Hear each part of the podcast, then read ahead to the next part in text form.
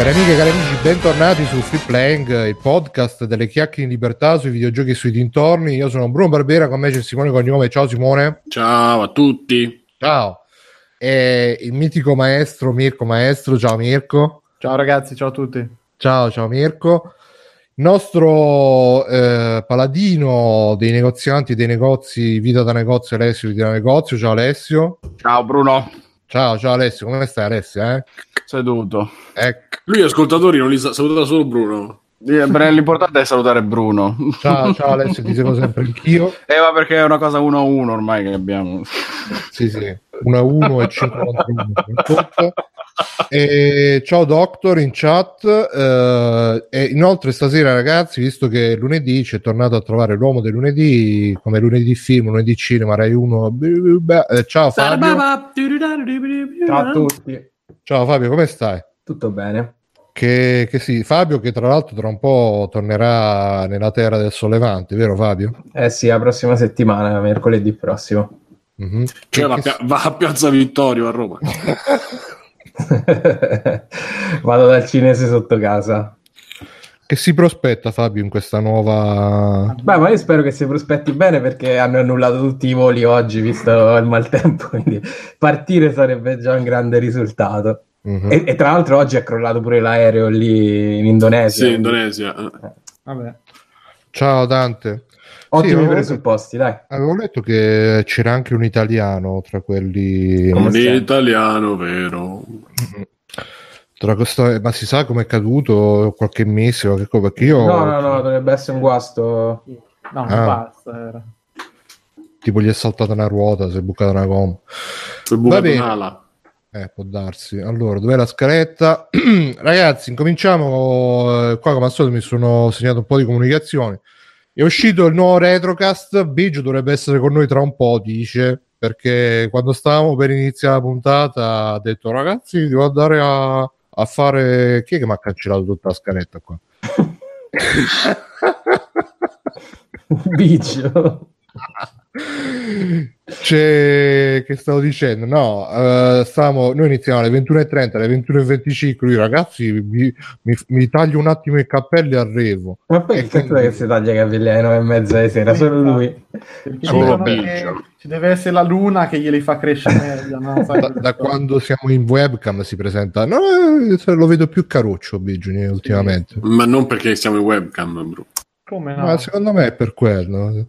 All'inizio si presentava sempre col moccolo che gli usciva dal naso, la canottiera, ma invece tutta barba, tutta precisa, aveva fatto la squadretta, bravo Biggio. E mm, che più? Uh, complimenti a Salvatore che ha vinto la Super Key di Free Playing. Ah, pensavo a me, che complimento a Simone. anche Simone. No, Salvatore ha vinto la key di Evil Within, ragazzi. eh, rimanete fino a fine puntata che diremo la parola chiave e estrarremo a sorte chi vincerà poi. No, che estrarremo a sorte. Se poi ci, ci scrivete con la parola chiave, noi vi diamo le key, quelle sì, estratte a sorte dalla nostra crescente collezione. Poi eh, vi ricordo che ci siamo io e Backsoft che ci stiamo facendo le super live su Twitch ultimamente. Eh, Eh sì, ci stiamo giocando Resident Evil 5, ma anche abbiamo interrotto per giocarci al, al, al super gioco del momento Red Dead Redemption 2, che si sta giocando anche Fabio, e vero io- Fabio? Ma lo vogliamo fare? Eh, vogliamo parlarne subito. Aspettiamo Stefano e ne parliamo, che lo sto giocando pure, l'ha giocato. Ah, è pare. vero che lo sta giocando pure Stefano, quindi eh, Appena, magari aspettiamo Stefano ha magari- passato il day one e gli altri tre giorni a cercare di farlo partire. Peccato. Sì, perché non aveva messo un'impostazione nella TV. Sì, Cioè? sì, che- Eh no, Si doveva praticamente... cambiare RGB. No, scusate, facciamolo raccontare a lui quando arriverà perché Sì, è stata infatti. un'avventura che ha appassionato milioni di ascoltatori. Si è visto gente che è proprio si era mobilitata all'opinione pubblica pur da aiutarla con de- delle robe tipo prova a fare la saldatura sulla motherboard della PlayStation. Mamma mia. Sì, è stato un momento imbarazzante come tanti altri. eh. E vi ricordo, rag- ragazzi. Biggio. che riguardano Free Playing anche. Qua c'è che cazzo è sta cosa sta scaletta che se ne sta andando a puttana. Vabbè, comunque uh, che volevo dire? Ehm, ricordate ragazzi che Free Playing è anche su Spotify. eh, stiamo crescendo piano piano, possiamo crescere ancora di più e così arriveremo ai primi posti nelle, anche dopo aver smerdato tutti gli altri podcast su iTunes, il prossimo obiettivo è di smerdare tutti gli altri podcast che stanno su, su Spotify. Su Spotify allora c'è la categoria generale che vabbè sta come al solito primo posto Montemagno, grande Montemagno. Oh, invitiamolo. Sì, a sto punto così ci facciamo, ci facciamo imparare la vita da lui. Mm. E nella categoria giochi, che è quella che ci, in, te- in realtà ho messo categoria giochi, film, fumetto, 8, però nella categoria giochi che è quella che ci interessa, in prima fila ci sta il cortocircuito, ancora con questo multiplayer, c'è Fumble GDR, eh, salutiamo i nostri amici dei giochi di ruolo.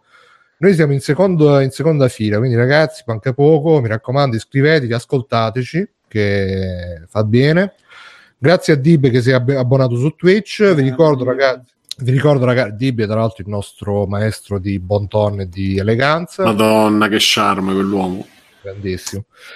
Vi ricordo ragazzi che eh, potete, se siete abbonati a Amazon Prime, potete collegare l'account su Twitch e poi vi potete abbonare mese per mese a un canale a scelta su Twitch. Voi non spendete niente, a noi ci arriva un piccolo obolo che ci aiuta a sostenere le spese, bugia, ce li spendiamo tutta puttane. Forza ragazzi che dobbiamo pagarci il reddito di cittadinanza con questi soldi, quindi...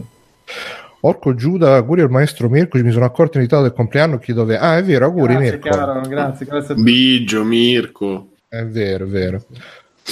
E anche Fabio mi sa che ha fatto gli anni No, ultimamente. l'11, vero? l'11 novembre. Ah, pure tu, pure tu sei di novembre.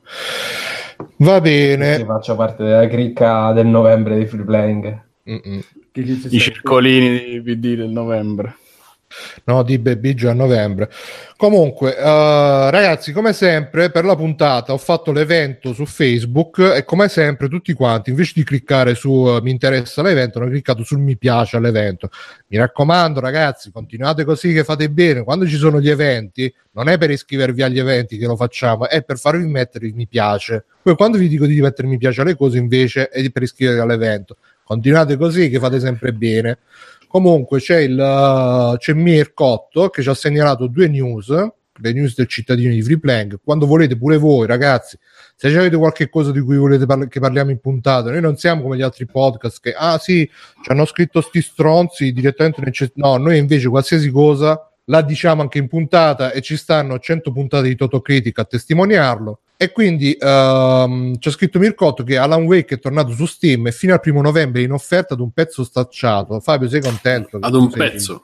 Io a un ce l'ho pure sul, non lo so, sulla lavatrice Alan Wake, quindi gran gioco se non avete giocato. Hai disinstallato Asphalt e ci hai messo la Wake sulla lavatrice. Se non avete giocato prendete. Il- però Alan Wake perché poi il DLC insomma era una... così così. Giocatelo normale, però, non vale la pena giocarlo difficile. Mm. Io ce l'ho là, prima o poi ci giocherò, chissà, magari su Twitch insieme a Backsoft, che ormai ci stiamo prendendo il ritmo.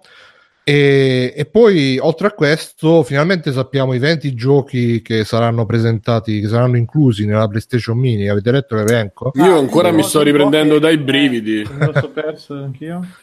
Allora, molto brevemente, Toshinden, Cool Borders 2. Eh, tutti quanti aspettavamo. Capito? Sì, sì, sì. Vabbè, ma i giochi di snowboard andavano all'epoca, no? O no? Vabbè. Ti pagavi 10 euro dal marocchino, quindi sì. In effetti hai ragione pure tu. Destruction Derby, Intelligent Cube, Jumping Flash. L'hanno, l'hanno programmato per metterlo lì dentro perché non è mai esistito. Sì, sì, ma ce ne sono altri poi, Mirko, aspetta. Eh. Ma non è che tipo Kurushi là e l'hanno Ah, l'altro richiamato. famosissimo. Beh, Kurushi sì. Ma io se non ho capito male, Cube era quella sì, sì, di Kuroshi, demo che c'era in Ah, Kurushi? Sì, il sì. demo della Play 1, quello super inquietante, insomma, c'era una musica assurda. No, Kurushi, Kurushi si chiama. Praticamente il demo 1 ha scritto lì, quindi sì, un po' sì. Però manca il tirannosauro, per 100 Esatto, euro, scusate, c'è il eh, gioco il cazzo di tirannosauro. che lo guardavi da 15 angolazioni e basta. Poi c'è Mr. Driller, che è un altro che... No, Mr. Driller sembra Che è il mio nome in codice, ragazzi. giù, Dai, ragazzi. Oh, questi avevano 20 giochi da scegliere. Ho proprio voglia di farmi una partita Mr. Driller. questa sera. Vieni qua. Ah, vieni qua, tira vieni fuori Mr. Driller che stasera ci divertiamo. Ma il problema è, secondo me è che eh, comunque la PlayStation aveva tanti giochi, però tanti erano giochi medi, nel senso giochi che magari ti ci divertivi, ci passavi tanto tempo, ma poi non è che, che dici ah il capolavoro della vita, che ne so, Twisted Metal per esempio, ci hanno messo pure quello. Io voglio vedere uno che dice ah, tra i miei giochi preferiti, oddio ce ne saranno. Ma in America Però- sì, in America era più o sì. meno iconico, dai. Cioè, Eh, ti potevi sì. mettere Medieval, no? Che Il non sai- metal era quello del Eh, lo sai perché non ce l'hanno messo? Perché esce il Eh, eh. Questa cosa è imbarazzante, però. Ma tu eh, sei zitto che già ne avrei ordinati tre di Medieval. Ho capito, ma Nintendo ti ha fatto tutti i vari remake dei giochi suoi, ma non è che non ce li ha messi gli originali nel NES Mini e nello SNES Mini, che dai, scusa. Quelli iconici della, della piattaforma all'epoca andavano messi, un Crash 1 andava messo, secondo Ci me. potevano mettere Spiro. Anche perché voi pensate che levino vendite. esce insieme, eh, Spiro. Esce Eh, il remake. però secondo me comunque c'aveva senso metterci l'originale nella Play Mini. Mo sto, li sto guardando, effettivamente. Meglio di il Mr. GameCube Ora Mr. Driller non me lo ricordo per Ma niente. nessuno, non esiste. Ma, guarda, il flash mio, sai qual è stato? Che io me lo ricordo dalla versione DS perché boh, probabilmente ce l'ho avuto in negozio e mi è rimasto in mente quel disegnino scemo, ma non ci ho mai giocato, credo. Ma Mentre no, era Renato dai, Shinden non- pure penso di non averlo mai visto Ma prima. manco la madre di chi ha fatto Mr. Toshinden, Drill. scusa, cioè. quale batte l'arena Toshinden? Sì. Batte l'arena Eh, Toshinden. quello no, quello era abbastanza Power. conosciuto, cavolo. Eh, io all'epoca non lo ricordo. Ma Eh, io- un Tekken non ci sta. Sì, c'è Tekken 3. Ok. No, Eh, c'è almeno praticamente nella- nell'immagine che hanno presentato ci sono i giochi con lo screenshot che sono Final Fantasy VII, Grand Theft Auto 1, quello visto dall'alto, Metal Gear, Eh, Ridge, questi sì. Ridge- Ridge Racer 4, Tekken 3 e Twisted Metal. E Type 4. Bello Sì, Type sì. 4. E poi sotto ci stanno tutti i giochi, quelli diciamo di seconda fascia. Poi, vabbè, c'è Mister- senza screenshot. Vabbè, poi c'è Hobworld Apes Odyssey che ci sta, Rayman, sì. Cavolo. Rayman, che secondo me uno pensa a quelli nuovi, però non si ricorda quelli Eh, PlayStation. no, Eh, proprio- Eh, però ci sta. Il primo Rayman è proprio su- quello da dimenticare, cazzo. Me lo ricordo su 486. Il primo. Rayman non si scorda mai, eh. Non Sì, si eh. scorda il come. Sa per quale motivo. Poi c'è Resident Evil Director's Cut, Eh, ci forse, forse è per fare il- confondere la gente col remake, quello per GameCube. Revelations Persona, che sarà un persona. persona, sì. Super Puzzle Fighter 2 Turbo. Oh, giocone quello. Eh sì. Siphon Filter, Siphon Vabbè, Filter, dai. Vai. Io ho rivisto i video oggi perché me lo ricordavo vagamente. È un po' rigidino, è un po' rigidino. Eh. Vedere. Eh, c'aveva quella corsa, l'animazione della corsa, Siphon Filter è micidiale. Ma anche a sparare, io mi ricordo che non è... Tra l'altro io per cercarlo, preso dai PH, ho scritto Sipon P Filter, PH Filter, per dire... Comunque mi ricordo nottate così... Fi, si- si- Sifilide, con la sto sifilide. cazzo di gioco. Notate con la sifilide. E mi ricordo nottate divertenti. Poi c'era quella corsa con l'animazione della corsa Sì, che era. Eh, te la ricordo. È veramente spettacolare. Non ci giocherei nemmeno legato a un palo che arde. Ma sì, ma perché poi sono quei giochi che la PlayStation, cioè quei giochi che all'epoca ti ci mettevi e, e li accettavi, ma oggi sono inaccettabili. Ma sempre per lo stesso motivo che diceva Fabio prima, però, secondo me. eh. Cioè? Che li compravi tipo il fumo, il fumello sotto casa, i giochi. Sì, anche quello, anche quello, ma in realtà è anche che comunque sia erano giochi che per l'epoca andavano bene, ma oggi sono pressoché ingiocabili molto. Vabbè, poi c'è Tom Clancy's Rainbow Six, pure questo secondo me l'hanno messo Ma poi sarà tra l'altro un downgrade che io mi ricordo su PC faceva già fatica. Non me lo ricordo proprio. Mamma mia. Sì, che poi tra l'altro il primo Rainbow Six era quello super Eccolo qua. Mamma mia. Io ce l'avevo sulla mia Banshee, Eh, la scheda video, e non ci potevo giocare. Dopo 4 minuti cominciava a suonare il BIOS. Pi, È come, come la PlayStation di Bigio con Red Dead praticamente. Eh, esatto. e poi ultimo ma non ultimo Wild Arms, che è un, Eh. RPG a caso così dovevano mettere, hanno messo... Ma io non ho capito perché non hanno fatto la, la divisione dei mercati come ha fatto Nintendo. A seconda del mercato ci mettiamo giochi diversi. Eh sì, perché in America puoi mettere Twisted Metal, eh, ma in Europa Twisted Metal, meglio mettere Wipeout, scusa, per dire. Eh, Eh, ma anche Wipeout mi sa che c'è qualche collection in arrivo. Ho capito, Sì, però però. Ma già era uscito Wipeout su Ma poi un PS4. Winning Eleven non ce lo vuoi mettere? Uno. Cioè, io avrei messo Bomba 98, come Ah, sapete. Gran Turismo c'è, c'è un Gran Turismo. Solo per il... No. No, cioè, Manca un Gran Turismo. no. No. No, no, potrebbe essere la mia console definitiva, senza giochi di sport proprio. Vabbè, Oh, c'è da dire che un po' di giochi rappresentativi ci sono, c'è Final Fantasy VII, c'è il primissimo GTA, c'è il primo Metal Gear Solid, Resident Evil. Ah, migliaia che ne sono usciti. Porca Guardate, miseria, piuttosto che giocare al primo GTA mettete- mi metto in fila sul palo infuocato di. Sì, non lo giocherà nessuno più di due minuti per curiosità di provarlo. eh, Ricordatevi sicuramente. anche la scelta del pad, eh? quindi era molto inficiante sulla scelta dei giochi poi. Che vi ho sconvolto con questa... Eh sì, devi andare a pescare tutto il solo il primo giro di giochi. Vabbè, però a parte i Escape, questi qua così, che ci potevi mettere più o meno tutto, dai. Ma un Soul River, no, era già... Eh, ma sì. Vabbè.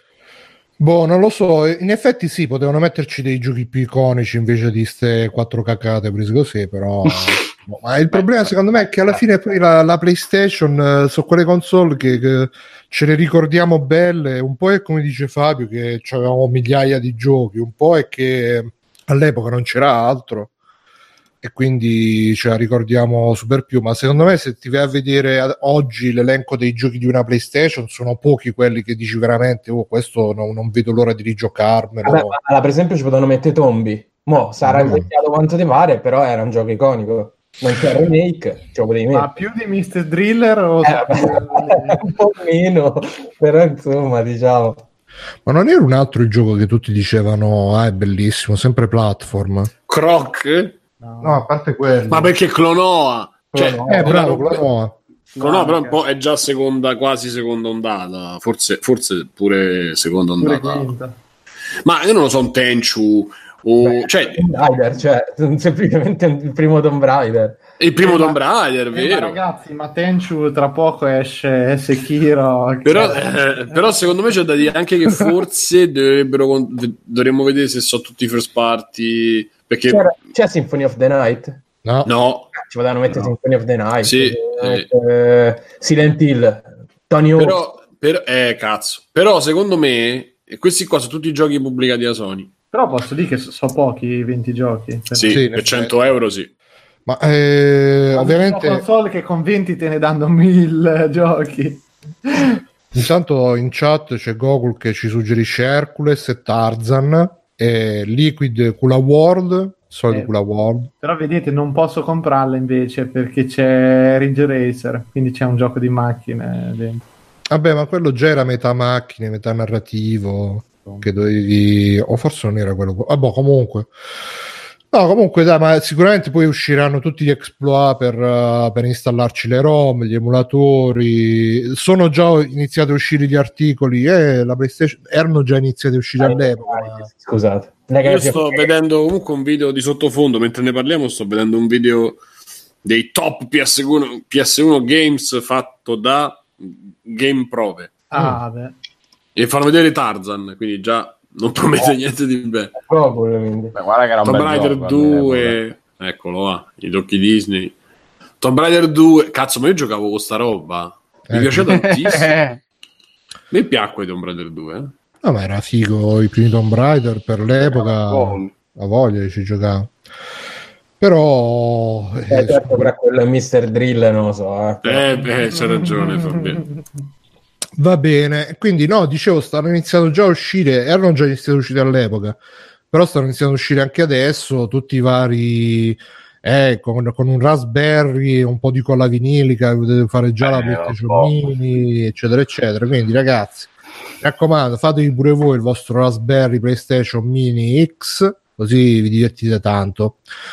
Vabbè, eh, Io sfogo. ma scusa poi un Crash Team cazzo. Racing no Eh, Chocobo Racing. Eh, pure quello Crash arriverà, Team Racing. il, arriverà il remake, quindi non se lo potevano giocare Eh, adesso. Final Fantasy 7 però arriverà il remake, no? Vabbè, mi sa Prima che Final Fantasy è un VII segnale era- che non arriverà. Ma com'era quello Jackie Chan Stunt Master? Scusa, eh. Jack- Non ce lo metti. Te lo ricordo.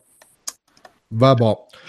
E niente, qua c'è, vedo scritto, segnato, non lo so se ce l'ha ancora Mirko, lo sfogo, te lo ricordi Mirko? Eh, di- Ah, sì, sì, vabbè. Quello dei meme. Sì, sono rotti i coglioni, ragazzi, di vedere 180 miliardi di meme al giorno su sti cazzo di Salvini, di Mai e compagnia cioè, Io non ne posso. Lasciamoli lavorare, dici. No, no, ma tutti, tutti, non ne posso più. Ogni cazzo di dichiarazione, ogni singolo tweet, ogni singola puttanata che dicono sti due, 180 meme rimbalzati di continuo, di continuo, di continuo. Mi immagino la gente che sta lì, proprio che li fabbrica, che sta lì in attesa. Ah, cosa ha detto Salvini? Cioè, tipo proprio le social network. Refresh, refresh. Ha detto qualcosa di nuovo, ha detto qualcosa di nuovo. Dai, che ci faccio il meme. Dai, che sto pronto, pronto col meme, pronto col meme. Dai, il meme. Ah, ti prego, Salvini, di qualcosa. Di Maio, ti prego, dite qualcosa anche te. Poi Di c'è anche che devo fare i l'account, meme, Devo fare i meme. Madonna. C'è anche le Scusate, c'è un gioco Pepsi Man, qualcuno se lo ricorda? Eh, Pepsi Man, madonna. che schifo! Mamma mia, cioè, l'avevamo finito per, per gara un evento eh, di Games Collection quando facciamo fiera. Mamma mia, che ricordi! Senso l'avete finito per gara? È così, per sfi- sfida contro noi stessi. Gli albori degli sports eh, Mm. No, semplice- semplicemente perché avevamo deciso che come obiettivo del weekend bisognava finire un gioco di merda e qualcuno aveva cacciato fuori questa perla di Pepsi Man Ma originale. Medal of. Honor, cazzo, che bello che Ma era. Pepsi Man, eh, qual era quello lì? C'era Era il quell'altro- gioco con il super tipo Silver Surf, Aspetta, ma non c'era perché anche quello della 7-Up. eh, No, quello era Zippo, Zippo Ah, Ditto. Zippo, là, Ditto si chiama. ma- Oh, non me lo ricordo Ah bene, no, ma tu dici Cool. Spot? Fido Il spot era quello rosso? Eh, eh, della, dell'altra roba... Esatto. No, Ah sì, Cool Spot, Cool Spot, bravo. Cool Spot, Sì, ma sì, era lui. Ma di cos'era quello? No, vedi che è del logo della 7-Up, anche questo era. che è sto Mega Man 3D qua? Eh, i, Mega Man, i primi Mega Man 3D, che pure quelli a giocarci oggi. No, comunque per il fatto dei meme, io l'unica cosa che mi sento di aggiungere è che alla fine come, bisogna anche capire che ormai per molti sono un lavoro, ci Ma stanno le pagine. capito, Bruno, ma io non ne posso. Cioè, io faccio veramente un appello alla gente. Non li condividete perché che cazzo state tutto il giorno a guardare sta roba e a condividere? Hai visto cosa ha detto? Hai visto? Ha sbagliato il congiuntivo. Ma secondo voi Se sbagli il fa- congiuntivo eh. pure no. Ma ci fanno app- ma secondo voi veramente questi sbagliano apposta? Cioè, gente che parla 24 ore al giorno sbaglia un congiuntivo e non ci fa apposta, madonna, ragazzi. Cioè, ma tutto sto peso, cioè, li ritenete dei cazzo di rimongoloidi, di rincoglioniti, eppure sempre lì a sta a sentire tutto quello È che l'unico sfogo che abbiamo. Posso, eh, posso dire una cosa che... ne posso più. Cioè. La gente non arriva a fine mese. eh, no, vabbè, non dico niente. dai. No, è l'unico sfogo che abbiamo perché la gente, giustamente, a parte che non arriva a fine mese, probabilmente si Eh, sente. dovrebbe fare i meme, dici, per arrivare a fine mese. invece. No, no, no, cretino. eh. si sente... Comunque assomigli sempre di più a Gibi, Mirko. Eh, penso te, non so se prenderlo come Eh, oh. Tra dieci anni sei uguale. Comunque, vabbè, scusa, fai finire Bruno, mischiamo 60 argomenti. No, dicevo che um, alla fine eh, probabilmente che chi si vuole sfogare si sfoga con quello, o si sfoga direttamente perché è scontento del governo ma non conta un cazzo, allora almeno condivide il meme e si sente di contare un minimo di cazzo quando gli arrivano i 3-4 like dei suoi amici di merda, oppure eh, è, è- è scontento anche della propria vita in, in generale, quindi vede questo sfogo. Non mi contro- posso solo pure far, solo far ridere il meme, no. Sì, ma per carità, ma io non dico, ma uno ogni tanto lo capisco, però veramente cioè, c'è un cazzo di... cioè di continuo, è proprio una valanga, è proprio una fogna, c'è aperto che continua, poi in mezzo a sta fogna magari due che fanno ridere, no, per carità, eh, adesso non voglio fare lo snob, no, io non ci rido davanti a. Però cazzo, è solo quello sti giorni. Mi sembra che poi stamattina o ieri hai riso a uno che ho postato io Eh, su beh, Telegram. Eh, no, ma quando Eh? ci sono, Eh, sapete beh, che poi quando eh? arrivano quelli particolarmente cattivi, io non è che- Quello sui neri che t'avevo Sì, mandato. sì, no, ma non, non- non dico, però uno ogni tanto è un code 180 che poi devi andarti a scoprire la lore dei meme, dei Salvini, di cose quando c'è è un continuo, una roba madonna. È una bella idea, dovremmo aprire un canale YouTube in cui facciamo la lore dei meme. Sai il problema, Eh, ma ragazzi? non- mi sa che c'è, cioè, Il a parte pro- c'è il sito che te la Ma di spiega. questo ne parleremo poi. Ma posso dire, vabbè, è un'arma, un'arma, è un'arma a doppio taglio perché da una parte, secondo me, cercando di banalizzare meno il, il discorso, ah, eh, è l'unica arma che abbiamo, no, però ridicolizzarli da una parte ridicolizzarli Ma è... che non li renda più Ecco, realtà- eh, mi fate finire, mannaggia, ho capito. È quello Che dicevo. cosa? Che da una parte ridicolizzarli è la, la cosa mh, migliore che si può fare perché non c'è veramente possibilità, ma non perché cioè, abbiamo un governo antidemocratico, perché la democrazia funziona che questi sono arrivati al potere, hanno fatto il governo e quindi dobbiamo aspettare le prossime elezioni eventualmente per liberarcene o per confermarli. Quindi in questi cinque anni uno il dissenso lo può esprimere così. Preferisco Mi sa che mi- Simone che stavi parlando troppo perché Io I poteri forti sono intervenuti e l'hanno immediatamente mi si, è, mi si è mutato da solo, non so come, come è successo, però dico da solo, tra virgolette. eh, andare sotto ai profili a commentare è pure più ridicolo. Allora a quel punto il meme, però il- la, cosa la cosa al contrario che s- hanno imparato loro e che hanno compreso tutti, da Trump a, a Kim Jong-un, è che questo ti porta comunque un buzz intorno alla tua figura che si traduce in, diciamo, in una cosa positiva, come i famosi pollici in giù di YouTube. Tanta gente cercava il pollice in giù perché equivaleva al pollice in su. E quindi comunque era una questione di indicizzazione, eccetera, eccetera. E terza cosa che dico io, che se lo fai raffinato, come fanno, che cazzo ne so, fotografie segnanti, che ripeto, o Spinoza, eccetera, quelli io li preferisco perché ti arriva un messaggio. Tanti altri sono un buttare in caciara e ti fa capire anche quanto la- le persone poi intendano e studino la politica più o meno e ci si, ci si approcciano, ci si approccino. Quindi- Sì, no, ma è- infatti eh, pure a me ogni tanto qualcuno piace, però la maggior parte non sono fatti neanche per ridere, cioè sono robe proprio gentiste, però magari non dalla parte della gente, perché prima la gente erano i grillini che si, si ribellavano contro, contro il PD, contro Berlusconi, il PD meno L, lo ricordate? Adesso invece gli stessi meme si, fa, che si fanno che non sono fatti per ridere, sono fatti proprio eh, della stessa pasta dei meme dei quarantenni, buongiornissimo caffè, eh, sono fatti per quello, sono fatti per quel pubblico là e non fanno ridere, sono fatti solamente per far sfogare la gente, per, eh, per farla incazzare, per farli condividere, perché appunto poi dicevo c'è un grande business dietro, dietro ste robe, le, le pagine si rifregano l'uno con l'altro, si mettono il, il loghetto l'uno con l'altro, Sì, si, madonna, pure sta roba, che cazzo. si fanno, si fanno i dissing. eh, ah, ragazzi, questa pagina l'altro giorno. eh, una pagina che eh, giorni prima avevo scoperto che l'admin gestisce, anzi, no, giorni prima mi mandano sta cosa e mi dicono: Bruno, ma hai visto che questo qui mette le puntate di Jojo che stanno su Crunchyroll, le mette pirata così colà. E te, eh sì, vabbè, che cazzo dobbiamo fare?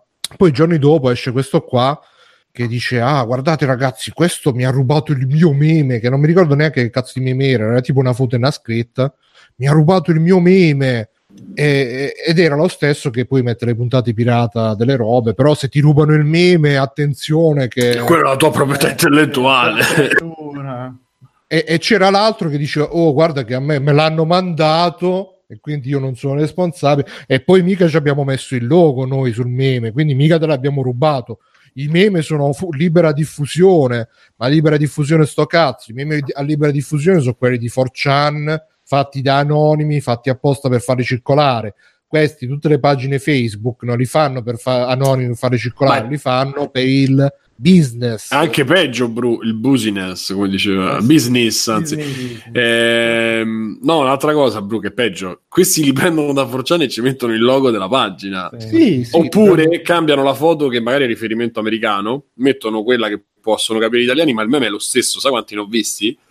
Che l'ho visto Sì, magari no, su ma- 9gag, su For- no, Forciani non ci vado. Eh, il giro, 9gag. il giro dei meme c'era una- un'immagine che faceva proprio il- l'evoluzione dei meme. Partono su 4chan arrivano su Reddit da Reddit arrivano su 9gag e da 9gag arrivano su Facebook. E questo è il giro se notate della, della Cuba e mano a mano si espandono e diventano anche più commerciali E comunque, vabbè, Vabbè, ragazzi, Comunque, andate a fare in in culo. culo, ecco. E andiamo avanti. Eh. Sai che altro devi andare a fare in culo? Questi maledetti social justice warrior, ragazzi, questi maledetti social justice warrior.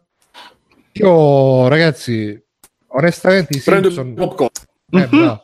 I No, perché, Simpson- perché Bruno eh, so tre giorni che dice so carico, voglio sentire... No, no, Sì, sì, sentirà, sentirà. Perché non ho capito proprio... Eh, vai, vai. Ragazzi, io i Simpson non li seguo più da tanto, però una cosa ci tenevo era Apu. Apu, il personaggio dei Simpson, per me era il, il fondamento degli altri. Altri preferiscono Homer, Bart, Ciuccio di Calzino. Per me è sempre stato Apu, il, il vero lavoratore, eccetera, eccetera. L'immigrato, come i nostri nonni andavano in America, anche suo nonno è andato in America, ha fatto col duro lavoro, col duro sudore alla fronte, si è guadagnato il suo mini market e adesso lo vogliono togliere dai Simpson. Pare che sia Hanno ufficiale. tolto, ufficiale, eh. Ma io ho letto e eh, non ho capito se è ufficiale che l'hanno tolto, stanno pensando di toglierlo. Comunque non, eh, non far- non hanno fatto una dichiarazione, ragazzi, lo togliamo. Quello che ho letto io è che mh, non lo so, uno, uno showrunner ha detto eh, tipo um, off the record in eh, così al lato ha detto ragazzi non tornerà più e- Fermi che Algen, Algen smentisce. Algen smentisce la cancellazione di Apo quattro ore fa. Il produttore esecutivo di Simpson, Algen, ha smentito la cancellazione di Apo dalla sitcom. Ha inoltre ribadito che Adi Shankar, produttore cinematografico che ha diffuso il rumor, non è legato alla produzione della serie. I Simpson, sono, i Simpson sono- vabbè, se vuoi leggo tutto. Vabbè. Sono una serie TV razzista, secondo il comico di origine indiana Ari Kondabalu? La risposta è sì. Nel documentario The Problem with Apu, scritto dallo stesso Kondabolu, Kondabolu il co- cambia nome ogni volta nell'articolo, il comico ritiene che Abu sia un personaggio offensivo per la comunità indiana residente in America e non. Dall'uscita per- del documentario è passato quasi un anno e altri attori indiani, tra cui Priyanka Chopra, Chopra sì, si sono schierati contro i datori di Simpson per la cancellazione di il simpatico commesso indiano del Jeff Market, perché ha detto loro si tratta di un personaggio altamente stereotipato, arretrato e poco realistico che non rappresenta minimamente la popolazione indiana odierna. Vabbè. Sono passati ben 29 anni dalla prima messa in onda dei Simpson negli USA e che e chi ha seguito la serie fin dal principio è consapevole dello stile politicamente scorretto e satirico presente nella sitcom. Fin dalle prime stagioni i Simpson hanno denunciato in 600 e più episodi tutto il marcio presente nella politica, nella sanità nella società, prima di tutto americana e oltre la propria nazione. Se si prende in considerazione già soltanto Cletus, l'americano campagnolo zoticone sposato con la sorella Brandin, i Simpson possono essere scagionati dall'accusa di razzismo, esatto, visto che Cletus è americano e rappresenta lo stereotipo del redneck. Oltre Cletus, il nostro amato... Il nostro amato Homer è l'esempio dell'americano medio obeso, alcolizzato e ignorante, il protagonista della serie. Oltre alla comunità indiana, nessuno ha mai sollevato accuse di razzismo nei confronti dei Simpson, nemmeno degli italiani. Eh, sono infatti presenti due personaggi, il mafioso Tono Ciccione da- eh, d'amico e il cuoco Luigi Risotto. E quindi... E- Continua, ma insomma, quello che bestemmiava nella puntata Sì, però in quello tedesco. in Germania. Eh. Liquid dice, vabbè, anche lui ha detto, anche perché a sto punto togliamo pure Tony Ciccioni e Luigi il Cuoco perché sono offensivi verso gli italiani. Ragazzi, eh, a me sta roba di dire sempre se dobbiamo togliere uno, togliamo tutti, eh, ma allora questo, ma allora quello. Io mi sono già espresso a riguardo tante volte, quindi è inutile che, che lo ridico un'altra volta. L'unica cosa che mi sento di aggiungere è che poi vabbè manca Biggio se no vabbè faccio anche Biggio. E allora perché non mettono anche contro gli svizzeri? Perché non dobbiamo fare contro eccetera eccetera. Chi è Ghezzi? Biggio? e somiglia e um, la cosa che mi sento di aggiungere quando fate sti, eh, questi ragionamenti pensate anche semplicemente al costo di, di togliere Apu o di tenerlo o di altre situazioni simili nel senso, l'altro giorno sentivo il podcast di Jim Sterling, Jimquisition, che diceva: Sì, pure io sono inglese. In inglese si dice wanker, eh, si dice così senza, senza problemi. Poi, quando ho iniziato a fare le robe per un pubblico americano, me l'hanno fatto notare che era una roba offensiva e ho smesso di dirla. Ho detto a me non è che mi costava tanto smettere di dirlo, ho smesso di dirlo. La stessa cosa per Apu, eh, probabilmente se mai lo- toglieranno lui o altri personaggi, eh, semplicemente si faranno i conti, gli costa tenere quel personaggio, gli costa toglierlo, è veramente una roba così fondamentale? al massimo, quello che dico io, quando qualcuno si lamenta che una roba è offensiva, sicuramente ci sono casi in cui sono esagerate queste lamentele, maledetti social justice warrior e vaffanculo. Però fatevi anche sta domanda, fatevi anche sta domanda, ma se io sto senza Apu, senza uno stereotipo di Apu, in una serie oltretutto che qua credo che nessuno segua più ormai da anni, veramente tutto sto problema per me? Fatevi semplicemente questa domanda. Bruno, ma il problema è, è, lo stesso discorso. Che problema c'è se quelli vanno a Predappio con la maglietta Auschwitzland? È lo stesso identico discorso. Che problema c'è se quelli vanno là? È folklore. È lo stesso Ma identico è... discorso. Il problema perché... in quel caso è che vanno a rievocare un regime uguale. Eh, ma vanno in piazza a fare fa una mangiata, non è che loro poi manifestano. Vanno a rievocare un regime triste e una pagina triste della storia italiana. Nel caso di Apu non, non è che va, c'è un significato così. Oddio, puoi anche leggerci un significato politico, però uguale se vai a, se vai a vedere um, le stesse, gli stessi, come, come, ho già detto del resto, gli stessi ragionamenti contro la libertà di parola si facevano anche quando, quando proponevano di chiamare i negri invece di chiamarli negri, chiamiamoli neri, oppure quando dicevano mettiamoci anche il negretto nel film così uh, si aumenta un po' di più la, la... sono sempre gli stessi discorsi. Io ripeto, fatevi anche una... Un, non, non, dico di non fare sempre gli stessi discorsi, ciao videogiochi fa. Non, non, non, dico di non, di non, prendere anche in considerazione il fatto che appunto possa essere un, uh, uh, un'esagerazione vedere Apu in, in, questo modo così carico, perché ovviamente è uno stereotipo, è una serie che ha sempre stereotipato tutti bonariamente, non è, non è, che abbia mai fatto la satira cattiva, tra virgolette. L'ha fatta verso il potere sempre. L'ha non l'ha mai verso... fatta verso un'etnia di nessun tipo. E Alessio è uno che io 15 anni l'ho seguito, Alessio forse l'ha seguito pure oltre.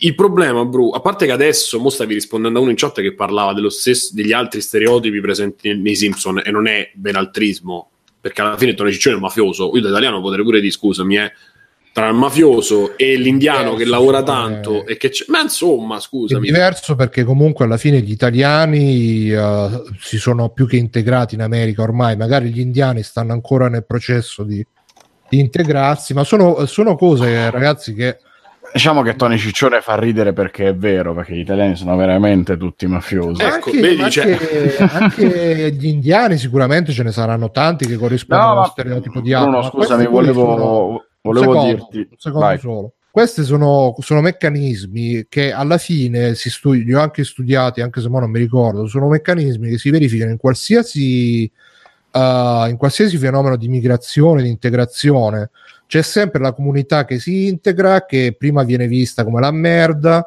allora visto che viene vista come la merda ci sono quelli della comunità che cercano di fare me- mettiamo gli americani più degli americani.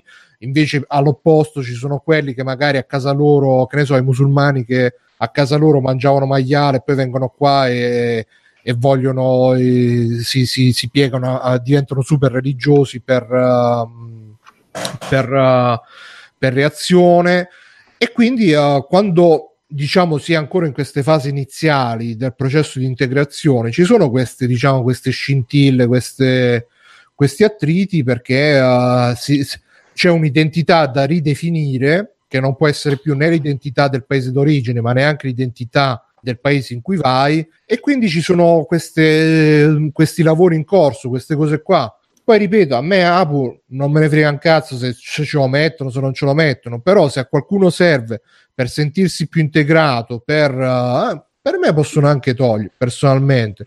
Poi va fatto sicuramente anche un discorso integrativo di dire queste persone cerchiamo di integrarle anche in un'altra maniera, che non sia solamente quello di togliergli sono discorsi sicuramente complessi, questo non dico di non, di non farsi i soliti ragionamenti di Dico semplicemente aggiungete anche quest'altro elemento di vedere a voi personalmente, praticamente, cosa vi tolgono queste concessioni a queste richieste e se effettivamente le potete concedere queste cose oppure se non le volete concedere ad ogni costo per una questione di principio, che poi sono questioni di principio che spesso sono più i politici e i giornalisti a sollevarle che non la gente comune. Alexios, Alexios. così poi rispondo io. Ah, io volevo rispondere che in linea di principio il ragionamento di Bruno lo condivido, è corretto, mm, cioè, poi anzi di fatti lui dalla- dall'alto di mago della mente ci rimette tutti al nostro posto no, su, su queste cose, Eh, però quando ho segnalato la notizia avevo appunto notato che la cosa comica in tutto questo era che nei commenti sotto IGN America, ign.com, dove appunto da- veniva data la notizia, eh, la cosa buffa era che erano le minoranze a, a reclamare, a dire però che cazzo, ma Apu cosa aveva di, di sbagliato, andava bene, cioè, cioè, sotto c'erano gli indiani, i neri, i cinesi, eccetera, a dire ma che, dov'è il problema con Apu?